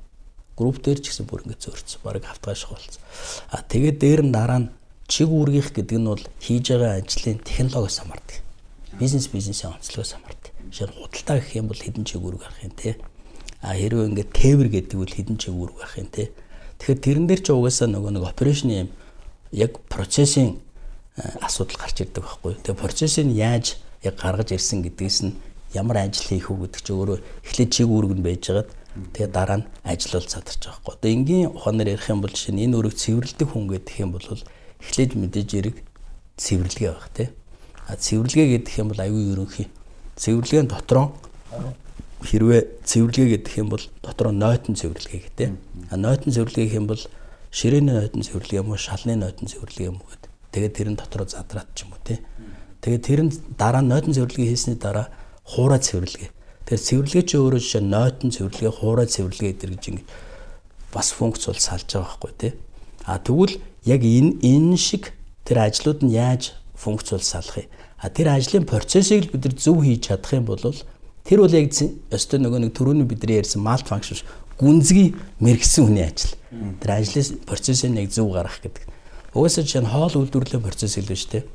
Тэр үл яг хоол үйлдвэрлэлийн технологиг насаараа хийж байгаа тийм хүн л тэр хоол үйлдвэрлэлийн процессыг яг яг утгаар нь хийдэг байхгүй. Яг тэмдэг. Одоо шинэ тавуулаа нэг компани гээл чиглэлүүд байгаа. Гэтэ нунд нь ингээл жаал нэг юм саяны цэвэрлэгч хинж цэвэрлэгч гадагшаа нэг юм хөргөж өгч юм юм зүйлүүд гардаг. Тэрийг бол тэгэл тухайн үед маневрлал явж таарч байна. Багийн зохицуултаар л. Багийн зохицуултаар явж байгаа. А би бас нэг асуулт танаас сумаар сангаж байна. Манай сонсогчдод их сонирхолтой байх болов уу те. Гүйцэтгэх захирал туз эсвэл хувьцаа эзэмшигч хоорондын гэрээ хилцлээ шүү дээ. Энэ юу нь ямар хуу жишгээр явж байна? Үндсэн цалин, бонус эсвэл үр дүнгээр тооцож гэнэ үү? Зүгээр цагаар тооцож гэнэ үү те? Ер нь өөр өөр байх шүү. Аа тий гүйцэтгэх захиралчин бол юу штэ өөрөө яг тэр компани одоо бизнесийн үйл ажиллагааг л шууд гардан удирдах байгаа хүн шүү дээ. Тэр утгаараа гүйцэтгэх захирлын өөрийнх нь одоо цалин урамшууллын хэмжээ бол тэр одоо гүйцэтгэх захирал өөрөө тэр бизнесийг авахд байсан төвшин гэж байгаа шүү дээ төвшин. А тэр төвшингээс ахиулсан прогресс гэж байна шүү дээ ахиулсан хэмжээ те. Тэр ахиулсан хэмжээг л түзтэйгээ одоо шерийн одоо тохирч те тохирч контракт хийх хэрэгтэй байхгүй. Ерөөсөө л тэр. Хамгийн энгийн зарчим тэр байхгүй. Түүнээс үндсэн цалинтай намайг ирэхэд ийм байлаа. Би ийм болгоно. Тэгээ дельта гэдэг ийм нэг өөрчлөлт гарна. А тэр дельта гэдэг өөрчлөлт хэдүү би авах юм. Тэгэл ийм л зарчим байгаа тэрэндээ. Тэрнээс өөр бол нэг тийм одоо үндсэн цалин тэгэн ингэн гэдэг юм. Үнэлгээн дээр бол тэр үндсэн санхүүгийн үзүүлэлт зөвхөн биш те санхүүгийн үзүүлэлт, хүний нөөцийн бүтээгдэхүүн хөгжүүлэлт гэдэг бүх талыг авч үзнэ. Бүх талыг авч үзэл тэгээд ер нь бол хамгийн гол одоо нөгөө химжигдэх юм нь бол санхүүгийн л тоо шүү дээ. Санхүүгийн тоо. А одоо жишээ нь HR дээр бол бид нар миний тэр нөгөө сүүлийн сүүлийн total HR management-ийн зарчмаар бол хүний нөөцийн менежмент сайн байна гэдэг нь би болохоор гүйцэтгэх захирлаа топ HR болгож байгаа байхгүй юу. Жинхэнэ хүний нөөцийн нөгөө департаментыг чинь би мэрэгжлийн баг болгочих. Тэгээ гүйцэтгэх захирлч өөрөө топ HR учраас бүтээгдэхүүнээ сайжруулна, үйлчлэгээ сайжруулна, чанараа сайжруулна. Аа тэгээд дээр нь одоо ийм инновац гэдэг чинь нөгөө нэг өөрчилж, өөрчлөлт ийм ахиулах юмнуудыг хийн. Тэгээ хамгийн сүүлд нь санхүүгийн тав. Санхүүгийн ашиг гэсэн үг. Энэ тавыг сайн байлгах ийм нэг хувийн жингүүд байгаа шүү дээ. Нийлээд 100 болох тийм. Тэр хувийн жингийн тооны хэд байх юм? Тэр тэгэл гүйцэтгэх сахирал. Ягаад гэвэл гүйцэтгэх сахирал чи өөрөө бүх хүнээ хариуцж байгаа юм байхгүй. Би болохоор хүний нөөцийн дарга гэдэг нэг хүн байдаг. Тэр хүн хариуцдаг гэдэг ийм ойлголттой эсрэг нь байдаг хүн байхгүй. Хүний нөөцийн дарга чинь мэрэгжлийн HR-ын л ажлыг хийх хэрэгтэй байхгүй. Гэхдээ тэр мэрэгжлийн HR бас бүгдийг хийж чадахгүй. Зарим нь аутсорсоор хийлгэж болно. Жишээ норм нормтив тогтоолох тий одоо ажлын зэрэглэл тогтоох гэдэг чи HR-ийн хэр баргийн хүн хийж чадахгүй шүү дээ. Тэр чи одоо мэрэгжлийн институт дээр л хийдэг байхгүй тий. Одоо нэг лаборатори дээр хийдэг ажлууд байдаг шүү дээ тий. Геологийн тэрэн шиг л юмнууд байхгүй тэр чи. Тэгэхээр мэрэгжлийн байгууллал тэрийг хийх ёстой. Хэр баргийн HR-ийн мэрэгжлийн баг өөрөө хийж чадахгүй. Тэгэхээр тэрийг бол мэрэгжсэн мэрэгжлийн байгууллагууд нь тусдаа хий чинь. Тэрийг аутсорсонгоор хийлгэх чинь. А SEO болохоор өөрөө дарга нартайгаа нийлээд хүмүүсээ нөгөө нэг идэвхжүүлэх сайн ажилуулах, гүйцэтгэл мүстгэлийн үнэлт өгнөх, шагн журамшуулах, байрыг олох ажлуудаа хийж байна. HR-ууд нь бол тэрийг хийхэд хэрэглэгдэх дүрм, журам, заавар яг хөдөлмөрийн Монгол улсын хөдөлмөрийн тухай хуулийн дагуу байна уугүй юу те дотоод журам нь яг хуультай нийцж гин үү нийцэхгүй байна уу те хэрэгтэй хэрэггүй юм байна уу те тэрийг бүгдийг яа. Хүний нөөцийн бодлого бол SEO руу барьж байгаа Тэгээд энийг болохоор би нэг сүүлийн 2 жил ярьж байгаа болохоор манай юунууд бас сайн тусгаж авч ийн гэж ойлгож байгаа. Жишээ нь энэ жилийн манай нэг хүний нөөцийн зөвлөгөөн дээр болохоор одоо дандаа том том ерөнхий захирал тузын дарга гүйцэтгэх захирал дээр орж иж шүү дээ. Одоо 10 сарын эдэнд үлээ. 10 сарын 16. 16. HR day гэдэг. Тэгэхээр нөгөө бид нар бас хэдэн жилийн өмнө судалгаа хийжсэн чинь PwC компанид нөгөө үе хоорондын залуучууд буюу нэг X, Y, Z үеийнхэн хөтөлбөрийн зах зээл дээр орж ирж байна тий. Нэг компани дээр нэг баг дотор ороод ирчихсэн тий. Одоо ингээд бид хэлчихсэн хэд хэдэн үеийн төлөөлөл ингээд сууж штэ. Тэгэхээр одоо энэ total HR management-ээр үзэл баримтлалыг одоо тэн дотор нэг суулгах гад байна гэж юм яриад байна л да тий.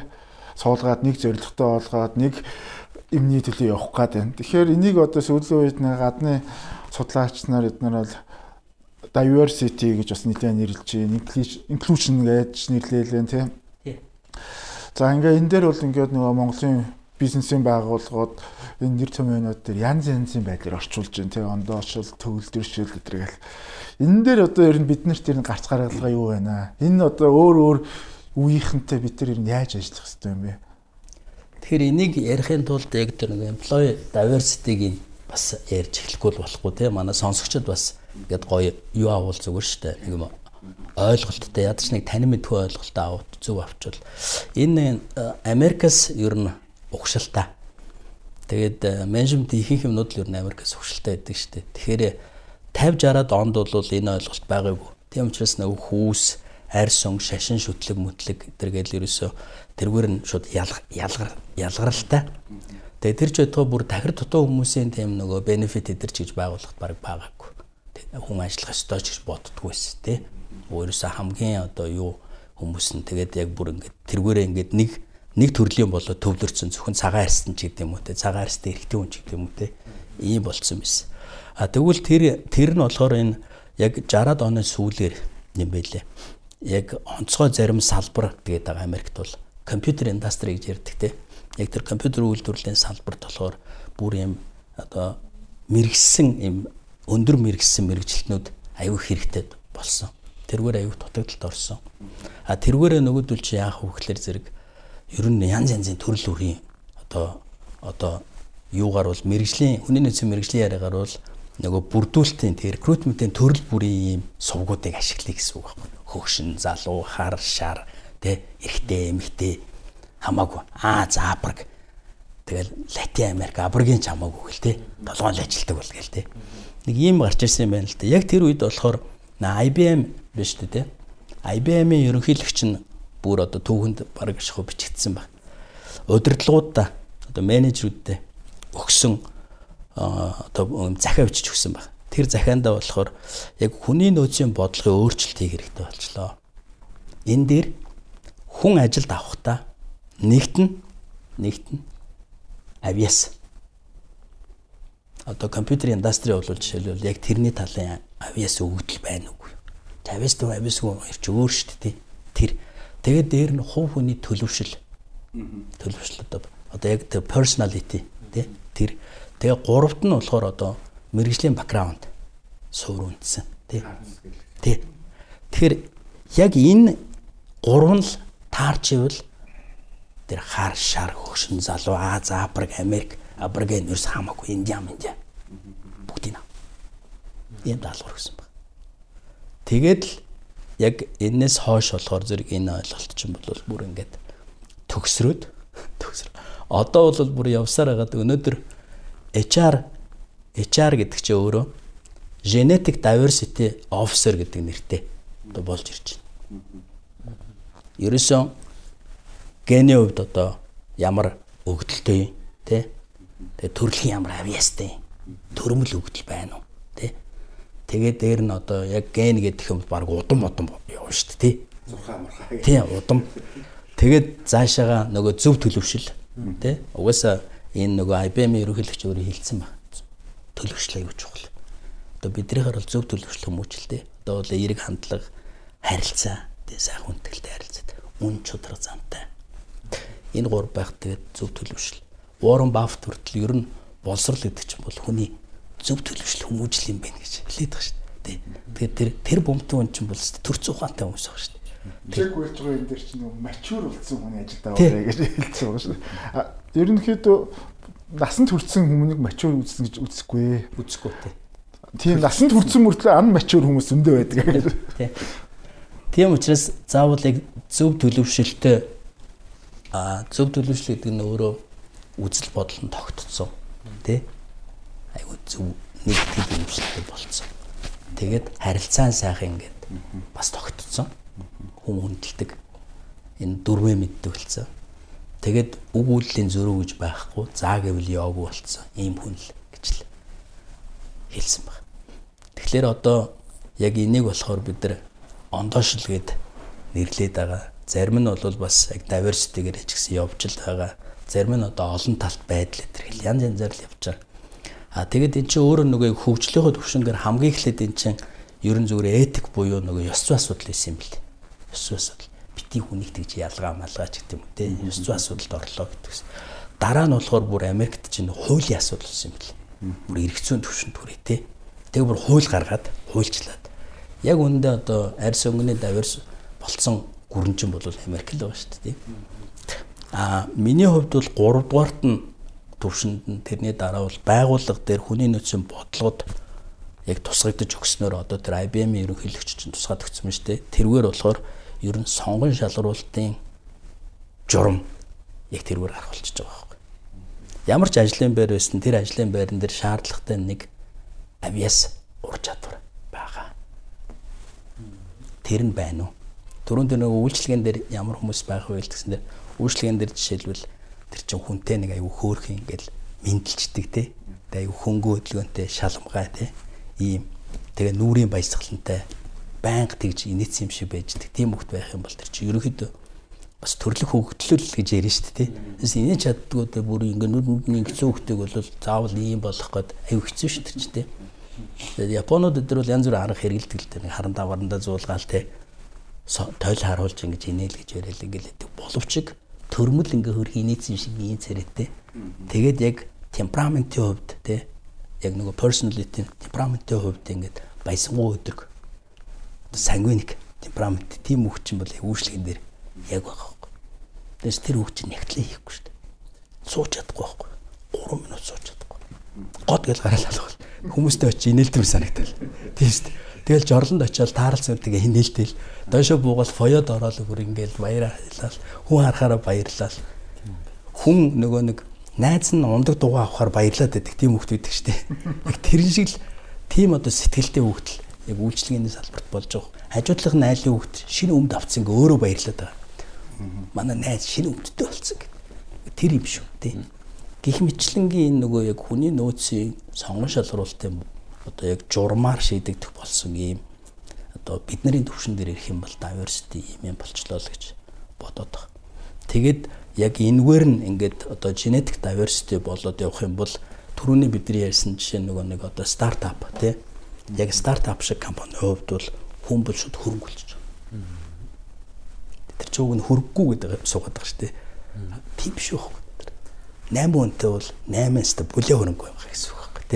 Тэгээ уучраа олцсон 8 хүн бол бүр асуудал байхгүй тий. Бараг 80 хүн шиг байгаа байхгүй тий. Тий. Яг сонирж ичиж байгаа байхгүй. А хуучин байгууллагын хувьд бол тогтоод бизнес тогтсон систем болсон байгууллагын хувьд бол тэр value болчихж байгаа. Үнцэнтэй зүйл.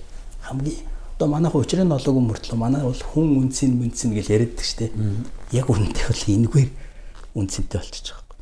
Тэгээд одоо уучраа болоод бүр тогтолцоо болсон байгууллагуудын хувьд бол хүн ч өөрөө хамгийн valuable asset нь болоод тэгээд зардал талдаа биш нөгөө value талдаа бичигдэж зурагддаг болоод тэгээд нөгөө өдөр хоног өнгөрцсөн value adding гэдэг юм хийгээд байгаа.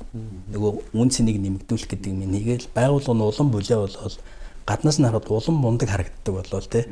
Улам сайжраад байгаа нэг харагдаал. Тэгэл хүмүүс чинь нөгөө нэг яг залуучууд аттракттай тэр компаниуд руу ингээл шавна шүү дээ. Ер нь л тий. Та нөгөө эхлэхэд ярьжсэн шүү дээ. Хүний нөөцийн судалгаан дотор Монгол онцлогийг гэдэг. Тэгэхээр Монгол энэ хүний онцлог та өөрөө нэг юм юник гэд төрүүлж тэр юник нь юу юм бол тэр нь өөрөө бидний ажлын байран дээр нөлөөлж гинөө магадгүй урт хугацаанд одоо ер нь тэгэл 5-аас 10 жилийн дараа Америкийн компани эндээс ажиллаад эсвэл Монгол компанид Африкаас ажиллаж явах юм нөхцөл үүсэж. Тэгэхээр энэ Монгол хүний давуу тал урт хугацаанд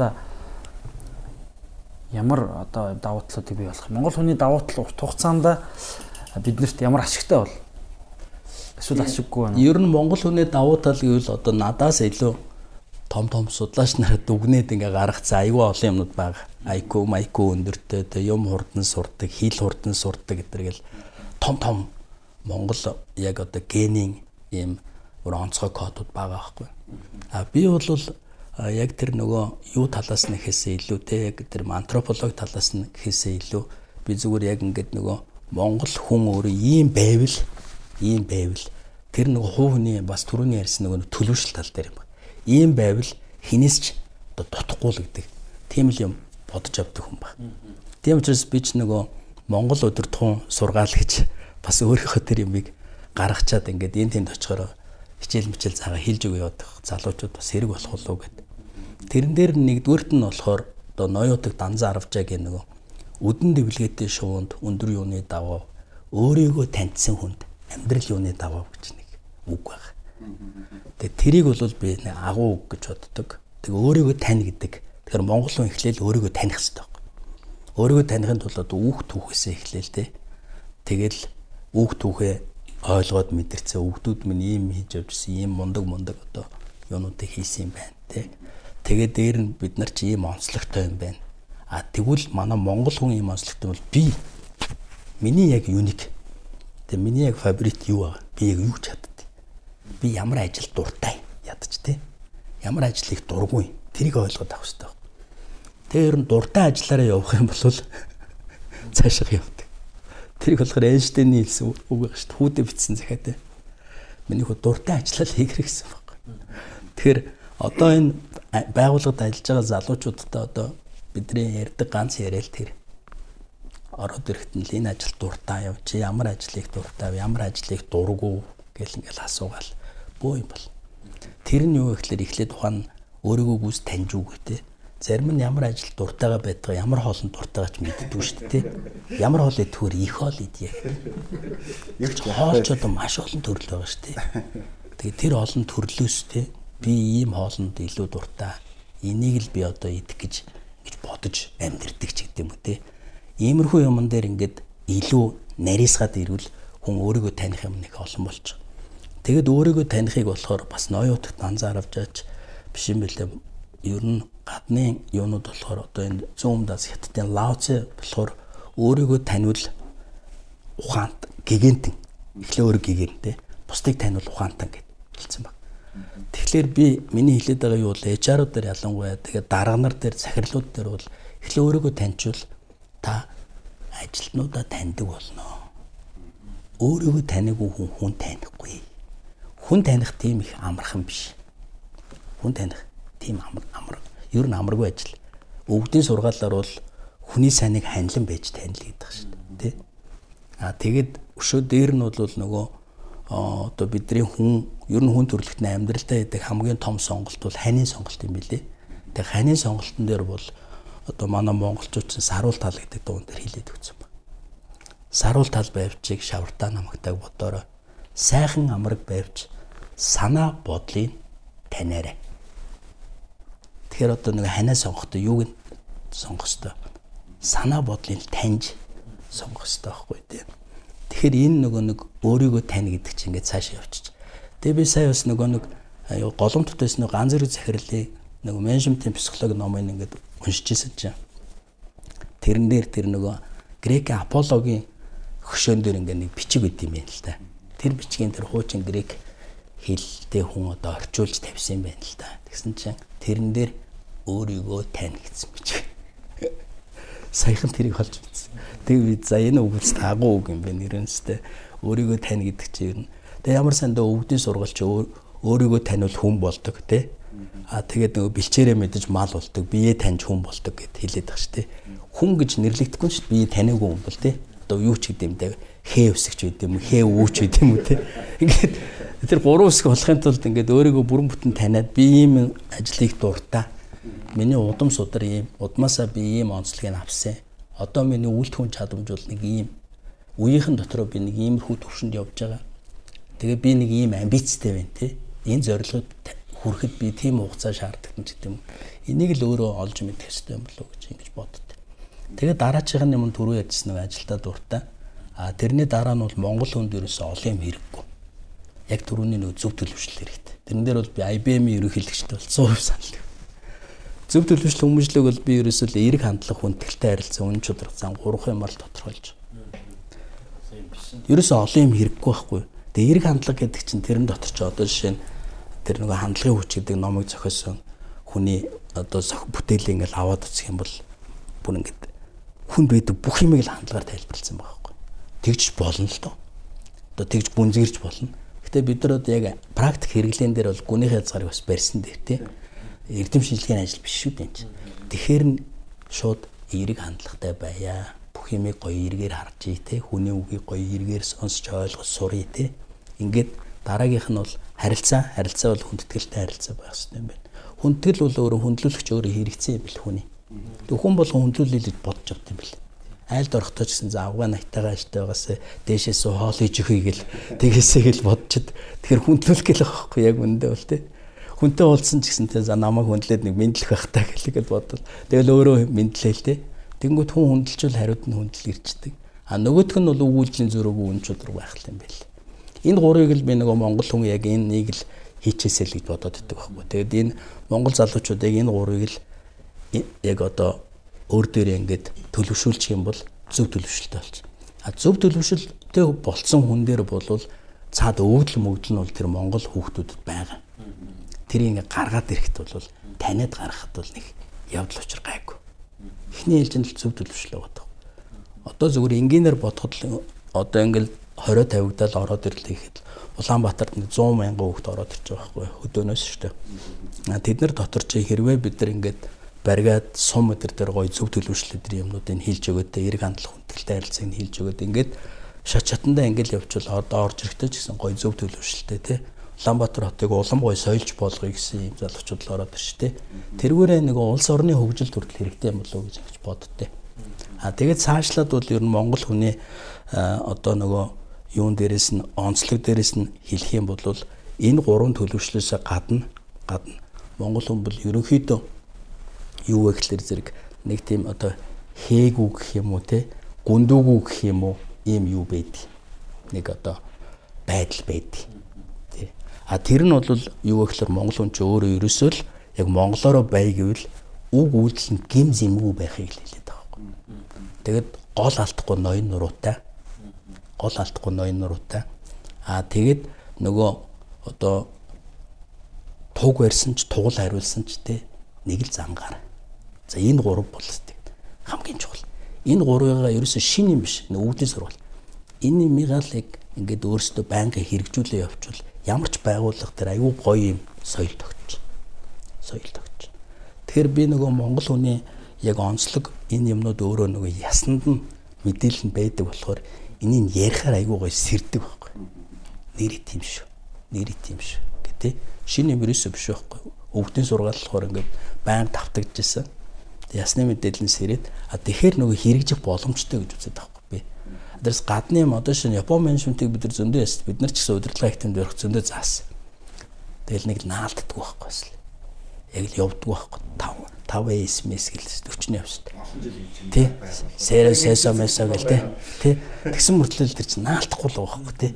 А тэгэхээр өвдгийн сургаалыг одоо тэр дууны үгийг хэлэхэд л хүүхдүүдийн толгоор зүгээр ёнгол ордог байхгүй. Уужим тал байвчиг, устаа намагтайг бодоор учирсан амраг байвчиг ухаан бодлын танаараа гэхтэл тэгэл ямар ч асуудал байхгүй ороод ирчих. Тэгэхээр энийг бид нар юу вэ гэхээр зэрэг нөгөө жанцнаргуу хэлээд байсан. Ер нь бол ардын дуу, уртын дуу тий. Тэгээд ардын юм одоо найраг хэлэл, яруу найраг эдрийг урлаг гэхээсээ илүү бид нар ийм менежментийн юм соён гээрүүлэх тал руу нь илүү юм хэрэглээ болгож тэгээ энийг бүр төрийн бодлогын төвшөнд одоо телевиз, радио дэрийн бодлогыг хүртлийг энэ рүү оруулж ирж өгөх юм бол яг яг одоо манай Монголын улсын хөгжилт айгүй нэмэртэй. Томоор ярил. Жижигээр ярих юм бол бид нар байгууллагын хөгжилт айгүй нэмэртэй байхгүй. Байгууллагын хөгжилт нэмэртэй. Одоо энэ түрүүн та нар HR agile гэдээ ярьсан. Энэ барууныхаа хүртэл тэрийг юу яагаад шүү дээ. Fad or fashion гэж яриад байгаа байхгүй. Fad гэдэг нь болохоор зүгээр чамирхал байхгүй. Гал маяглал нэг шин юм дуурайгаа ийм гарсан байна. Энийг хэрэглэнэ гэл. Би нөгөө total HR дээр хүртэл тэгээд HR-уудыг та нар битгий худлаа нэг ингээл нэг түүл шин түүл гарлаа гээл те. Одоо энийг хэрэглэнэ гээл тэр нь ямар ч нөгөө системд нь ямар ч наалтц байхгүй те. Одоо машинаар бол нэг бензины моторыг тэнд аваач нэг өөр нэг орос машин тавих гэдэг л гэсэн үг байхгүй те. Тэгэхээр тэр чин бензин юм чи бензин юмдаа л таарна штэ. Стандарт те. Систем тогтолцооны бүх юм тохирцсон те.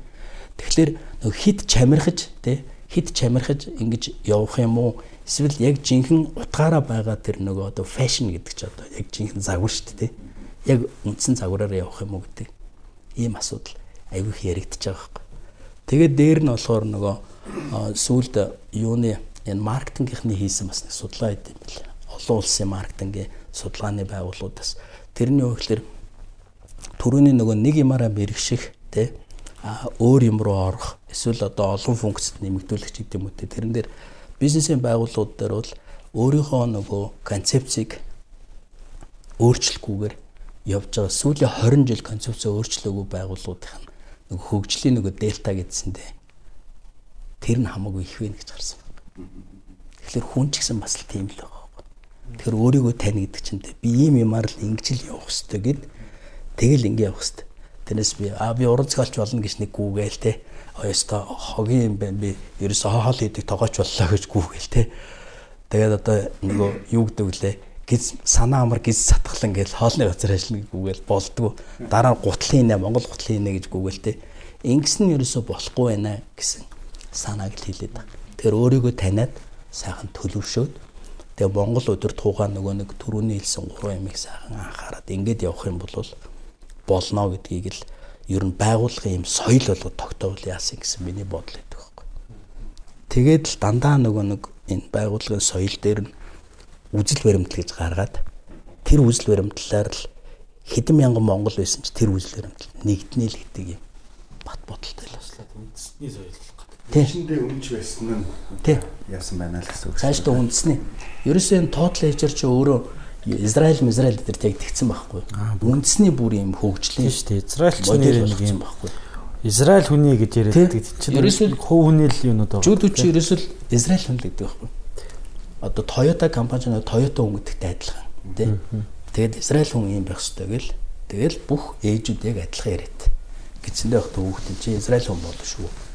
Чи одоо очисон хамгийн дуртай ажил мэрэгчлээ сонгож авал тэндээ чи ориглон пинакл ориглын оргил шүү дээ тий. Тэндээ ч гэл хүүхдээ гидсэнд багт ингээл сууж байгаа шүү дээ. Зүгээр л. Тэгээ гарлаа гарлаа яах вэ? Юу яавна өнгө тэр шатарчин болгоныг бол гошокон дээр шатрын дүрсийж өгөн шатар тоглуулаад. Тэгээд хоол идэл горшогн дээр байгаа шатар. Тэгээ нөгөөх нь дэлхийн аврах. Асуудал гэдэг чинь. Тэгэхээр эн чинь өөрөө юм хүний нөөцийн л юу явж байгаа байхгүй одоо үндсэн нэг том юм тогтолцоо л явж байгаа байхгүй тий. Энэ тогтолцоог л бид нар зүгээр баг гэлтгүй нэг байгууллага тий хоёр компани одоо нэг хоёр гэхгүй гурван компани ч юм уу хэрэгжүүлээл ингээд ингээд ивэл энэ Монгол улсын хөгжилд хувь нэмэртэй л гэж л ингэж боддог. Тэгээд бас хүмүүс мэдээлэл болгож өгөхөд хоёр найзтай ч гэсэн мэдээлэл болгож чинь өдлөө бид нэр сангийн яамны хүний нөөцийн урт хугацааны хөгжлийн хөтөлбөрийг багчтай ерөөс хийсэн байдгийг. Бас Монголын хамгийн том айл болсон Улаанбаатар төмөр зам дээр бас total HR менежментийн талаар бас нэг санаа методологи аргачлаа нэвтрүүлэх гэдэг ингээд бодлогын баримт чиг гэж хэлсэн. Явсан байдаг. За бизнесийн байгууллагууд дээр бас нэлээд байна. Microsoft за хэдэргээл одоо олон компаниуд байна. Тэгэхээр бас ингээд энэ бол нэлээд ажилтдаг модель болоод байгаа гэж хувьдаа ойлгоод байгаа. Тэгээ өнөөдрийн мэн одоо бас уулзсан учрах цаг маань хязгаартай. Тэгэхээр хэдүүлээ нэг дор бүрнээ нэг уул ярьсан яриагаа нэг дүгнээд нэг нэг нэг минутанд нэг орцож байгаа хүмүүс маань нэг яриагаа нэг дүгнээд тгийа тий. Тэгээд хэдүүлээ өнөөдрийнхөө нэвтрүүлгийг жаргаая гэсэн саналтай байна.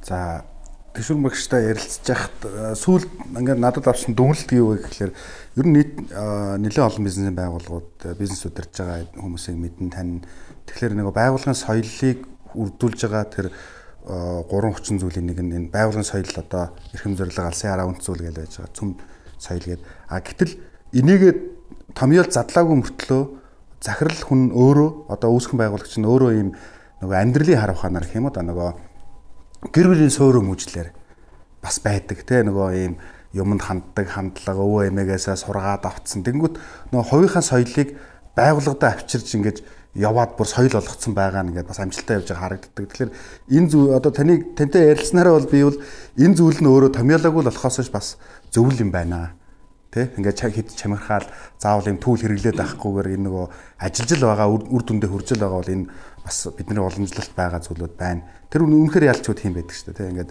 гэр бүлийн соёлтой компаниуд ч гэсэн сайн явдаг. Гэхдээ гэр бүлийн хүмүүжлийн соёл нь өөрөө ингээд нөгөө уламжлагдаж ирсэн гэр бүлийн соёл нь байж. Тэр нь буцаагаад байгууллагын соёл болсон мөртлөө амжилттай явж байгаа компаниуд байна гэж бодож гин. Тэгэхээр сайхан ярилцлага боллоо. Зөндөө юм бас сонсож одоо ойлгож авлаа. Би бас яг л хийжлээ. Ер нь байгууллага гэдэг чинь хүн хүн гэдэг чинь багын төлөвшил хүмүүжил байгаа даа тий. Сайн байгууллага бүрдүүлээгүүл тэр авиасаас гадна төлөвшлийг маш сайн олж харж бүрдүүлэх хэрэгтэй. А нөгөө талдаа одоо тэгш бүрэн захирлын алсын хараа шүү дээ. Монголын үндэсний юм соёлтой болчих юм бол үндэснэрээ ингээд урт хугацаанд авчлах юм гэдэг нэг зүйл. Хоёрдугаарт нөгөө зайнаас ажиллах тухай тий. Зайнаас ажиллах тухай бид нэр цаг нар гэдэг зүйл бол байхгүй болчлоо. Хүнд компани тодорхой зорилго үйл ажиллагаагаа сайхан тодорхой бүтцлээ загварлаад таскууд хуваагаад хөндөөг тэрийгэ гүйцэтгэжэвэл маш гоё санаан дээр 7 хоногор ч юм уу шууд гүйцэтгэх дээр нь цалиу өгдөг тийм. Энэ бас их гоё үрдэн юу гарч ирлээ. Гоё явахаар мессеж үү. Тэгээд бид нар чи ярилцтыг өнөөдөр ч харин гоё юм сонслоо шүү. Өөртөө суралцаа л яваад байгаа. Хүний дэс тэгээд бас мэдэхгүй сэт юм байна тийм. Гэхдээ мэдэхгүй биш бас гадарлан мэрэгжлийн биш мэрэгжлийн биш. А тэр бас их гоё байсан тийм. Мэрэгжлийн хүний нөгөө хүний нөөц гэдэг чинь нэг юм байгууллагт нэг тодорхой процесс юм удирдах гэдэг ш процессын ийм саппорт үзүүлдэг ийм одоо мэрэгжлийн функц юм байна гэдгийг би бол бас бас гоё. HR бол ерөөсөө яг цэвэр яг профешнл байхгүй. Аа удирдах ажилтан хүмүүс болохоор одоо бол нэршлэн practitioner HR гэж яриад байгаа. Тэгэхээр нөгөө яг юугаараа те одоо нөгөө үдсэн харсан дуусныхаа хэмжээ хүнтэй ажиллаж ойлгож таньсан юмараа ингээ удирддаг юм юу байгаа. Тэгээ би болохоор бас та бүхэнд маш их баярлалаа. Намайг энэ сайхан юм ярилцлаганд оруулаад тэгээд ингээд маш чухал миний бол дуртай юм сэдвүүдийг ярьж байгаа явдал. Тэгээд түрүүн бид нар нөгөө юу гэж хэлсэн орчин үеийн яг энэ diversity-ийн талаар ярьсан тий. Тэгээ тэрний ер нь аюу олон ач холбогдлуудыг ийм судалгааны дээр суурилж гаргасан байдээ. Тэгээ би дүгнэлт болгоод тэрнээс бас яг судалгаан дээр суурилсан ийм ийм одоо ач холбогдлууд хэлсэн байлээ гэдгийг та бүхэнд хэлчихье гэж бодож байна. Бас нөгөө сонсогчдод ч гэсэн хэрэгтэй байна тийм. Яг энэ тохиолдолд болохоор нөгөө agile биш diverse bug ажиллана гэдэг нь болохоор янз янзын нөгөө яг ажил мэргэжлээ дуртай төрөлхийн хөвгөлтэй нас мас хамаагүй хөшин залуу молоо харшаар хамаагүй те ийм хүмүүс байгаа шүү дээ. Одоо шиг бид тавч гэсэн яг л тийм баг байгаа. Тэгвэл энэ дээр нөгөө хны судалгаа болохоор юу гэж гарсан бэ гэхээр яг тийм diverse team а нөгөөх нь болохоор зүгээр энгийн нэг ойролцоо юм когнитив тим бидэг штэ тий. Яг ойролцоо төстэй нэг юм сонирхлын баг маг байдаг шүү дээ. Яг адилхан юм хийдэг, адилхан юм гэдэг. Тэгээ төвшин ижлэх нэг одоо марг ялахын аргагүй гэлээ. Тэр нэг тоолвол нас чацуу, төөлвөл би чацуу гэдэг шүү дээ. Яг тийм баг, diverse баг хоёрын асуудал хэр зэрэг хурдан шийддэг вэ гэдгийг бүр яаж үтсэн юм байна л да. Одоо судалж үтсэн юм байна л да. Тэрэн дээр болохоор нөгөө diverse team нь асуудал шийдвэрлэлтийн хурдаараа 0.13 3 пунктээр хурдан одоо шийддэг гинэ асуудлуудыг. Тэгэхээр нөгөө нэг тэр чинь асуудал хурдан шийддэг. За дараагийнх нь болохоор нөгөө инновацлог шүү дээ тий. Инновацлог ч юм ингээ байнгын сайжруулалт гэсэн үг шүү дээ. Continuous improvement. Уг нь би хангри гэдэг үг чинь инновацтай холбоотой үг юм шүү дээ. Тийм шүү дээ. Үлээ хоолбол тэрсэн. Тэгэхээр яг энэ дээр болохоор тэр нөгөө Josh Berson-гийн нэг судалгаа байгаа. Тэр нь болохоор инновацлог байдлыг бол бүр амар их Зүгээр нөгөө нэг когнитив тимээстэй 1.7 дахин тэр нэг төрөл төрлийн нөгөө улсууд чинь тийм одоо үнэхээр тасархай байт юм байл. Юм өөрөөр үзүүр хардаг тий. Тэгээд бие биенийг сонсдог. Тэгээд тэргийг хэрэгжүүлдэг болохоор шууд юм инновацлог байт юм. Тэгэхээр хэрэг инновацийн тим хийе гэвэл шууд diversity хэрэгтэй. За дараа нь болохоор төрөл бүрийн туршлага чадварууд нөгөө малти перспектив байдаг тий. Дөрөвний ярьсан. Энэ бол илүү. Нөгөө инновац юу diverse багч илүү дараа нь нөгөө нэг юу одоо нөгөө инновацлог багийн юм ашигт ажиллагаа айгүй өндөр идэг. Тэрийг бүр нөгөө McKinsey-ийн судалсан байна. Тэгээд diverse team тэгээд нөгөө юм юуны энгийн баг гэдэг шүү дээ бас. Яг түрүүнийх хөө. Тим баг хоёрын нөгөө шийдвэр гаргалтыг ингээд аваад үтсэн чинь яг ашигт ажиллагаагаараа илүү гэсэн шийдвэр гаргасан тэр нөхцөл нь болохоор diverse team нь хамаагүй илүү гэсэн гэж. Ашигтай шийдвэр Тэгэхээр ингээд тал талаас харж ингэж дүгндэг шал өөр бодгоос тий. За тэгээд нөгөө ажилтны оролцоо гэдэг нь шүү дээ. Engagement гэдэг юм да манай HR тийм. Engagement дээр бол Deloitte-ийн судалгаа байд юм байна. Тэрэн дээр яг тэр нөгөө straightforward inclusion гэж одоо шууд ингээ оролцуулдаг гэдэг дээ. Тэрэн дээр ерөөсөө diverse баг л ерөөсөө бүх хүн шууд хөгшин залуу, том, жижиг, албан тушаал, тушаал хамаг бүгдийг оролцуулаад юу яадаг гэж одоо нөгөө юмаа ярилцаал те шууд нөгөө нэг одоо брейнстормгоо хийгээл те тэгээ янз янзын нөгөө юунуудаа хилцүүлгүүдээ хийгээл ингэ явдаг. Тэгээ тэргээр бол үнэхээр diverse юм шал өөр engagement бол шал өөр байгаа. Тэгэхээр орчин үеийн нөгөө бидний судалгаан дээр ч гэсэн харж байсан. Сүүлийн үеийн нөгөө Y, Z генерацийн чинь engagement-ийг аяг хүсдэг. Байгууллага дээр ажиллахдаа те шинэ ажилтан байсан ч гэсэн те би одоо тэр стратеги төлөвлөгөө хөлгөнд нэг ганц юм хэлж хийсэнтэй надаас асуудаг юм бахтай гэл тий энэ бизнесийн юун дээр нэг гаргалгаа байх юм. Би нэг юм бодцоод байх юм. Надаас асуувал би одоо яриндаа ч гэдэг юм тий ийм хүлээлт айгүйх байдаг юм л тий тоож асуухгүй гэл тий тэгэхээр энэ эдрийн одоо орчин үеийн нөгөө X Y Z-үүд дээр болохоор яг одоо эдрийг илүү их хэрэглэхэд боломжтой гэдэг нь хэлээд. За энэнтэй холбоотой нөгөө эргэц хөдөлгөөн бас буурд юм байна тий хүмүүсийн яг гэвэл нөгөө accepted хүлээн зөвшөөрөгдсөн үн цэнтэй болцсон аз жаргалтай happy те ийм ажилтнууд аюу их болдог гинэ. Аа. Чи ерөөсө одоо тэр ч удаа энэ дэр бүр юу яасан ба шүү дээ. Ветерануудыг авч ажилуулдаг гэд diversity. Тэгээд тэр ветерануудад чи яг тэр нөгөө юундаа салбартаа бол ингээд төгсөрсөн хүмүүс үйт юм байна л да. Тэгээд тэдрийг авч ажилуулна гэдэг нь тэрвэрээ баг ингээд өөрсдөө бүр параной болоо өвчлцсөн тий амьдралынх нь баг утга учир болоо хобби нь болсон тийм хүмүүс юм. Тэгэхээр нөгөөдөл чи ерөөсөө эц цуцхыг ч мэдэхгүй те тэгэл байдаг юм аа ингээл хийлж өгдөг мэлж өгдөг тийм байт юм. Тэгээ компани нэр хүнд бас аягүй хөсдөг юм байна. Яг энэ энийг одоо юу яснаар ийм багийг бий болгосноор дээр нь болохоор юу байна нөгөө asset гэж яриадсан те. Яг тэр нөгөө нэг ажилд авах ажлын үр дүн илүү их сайжраад ирэнгүүт байгууллага дээр нөгөө хүн нь шууд юм asset болчих. Одоо бид нар хүн капитал гэж яриад байдаг шүү дээ. 100 хүнтэй компани жишээ нь ингэдэг байхгүй. 3 хүн шилдэг гэж шинжлэх шагна гэдэг. 97 нь муу. Үгүй тийм байна шүү дээ. 3 хүн шагнуулж байгаа юм чи 97 нь муу яаж таар. Логикоор тэгж боддог байна. Тэр 100 гуулаа яг шагнал авч болтгүй. Тийм шүү дээ. Тэгэхээр эн чинь өөрөө нөгөө diverse багийн онцлог нь байгаа байхгүй. 100 гол урдах ажил тасархаа хийдэг. Ирэмблэхийн аргагүй. Тийм үстэй. Би өөрийнхөө ажлыг нам хийдэг. Жахуу өөрийнхөө ажлыг нам, лавга өөрийнхөө ажлыг нам гэл ингээл явчихж байгаа тий. Тэгэхээр энэ дээр ч өөрөө нөгөө шууд тэр үр дүн сайжирчдаг ийм шийдвэр гаргалтаар бол түрүү ярьсан. Гэхдээ энэ дээр бас арай өөр нэг судлаа болохоор diverse team одоо топ перформинг team гэж байд юм байна бас. Айгу өндөр гүйцэтгэлтэй хүмүүсийг нийлүүлж байгаад нөгөө нэг нэг хөлбөмбөгийн баг байдаг штэ байхаа одуудыг нийлүүлж байгаа нэг тавьчихдаг те. Яг тэрэн шиг тийм топ перформеруудыг нийлүүлж байгаа нэг баг болгоод судалгаа хийсэн юм байна л да. Тэгсэн чинь diverse баг нь 13%-аар илүү гарсан. Яг сонь. Аваргуудыг нийлүүлсэн гэсэн шүү дээ. Dream Team-ийн самаг өлөө гэсэн үг шүү дээ. Сонир байгаа шүү дээ. Одоо сагсан хүмүүдэр чинь гараад байгаа шүү дээ. Амбицад мөргөлж. Америк саксаараа алаад байдаг. Юун дээр дэлхийн аварга юун дээр ирээд хожигдоод байдаг гэх юм шүү. Шилдэг шилдэг байгаад. За тэгээ маш их баярлалаа. Маш их сонирхолтой байлаа. Баярлалаа танд. Цаг заваа гаргаад оролцсонд. За ингээд сүүлч үгээ. Өнөөдрийн нэвтрүүлгийн сүүлч үг гэж хэлж байгаа тийм. За юуны өмнө бүрэлдэхүүн ярьж зочин ба зочин итгэгчээр оролцсон дэгч үр магчтай баярлалаа. Хоёр хөтлөгч залуу өдрөл Лавсруу хоёртай баярлалаа. Тэгээ өнөөдрийн бидний бяцхан одоо подкаст ингээ энэ хүрээ дуусч байна. Тэгээд дараагийн нэвтрүүлгийг хүртэл түр баяртай. Бизнес радиодо баярлалаа. 98.9 биднэртэй цугтаа дугааруудыг бичээ түгээж байгаа тийм. Тэгээд саналууд хэрж байгаа те. Бас нэлээх бичээрээ явуулаарай. Бас нэлээд хэдэн саналуудыг одоо бид Тийм одоо хүмүүс гоё саналаа өгдөг болоод байна. За баярт. За баярлалаа.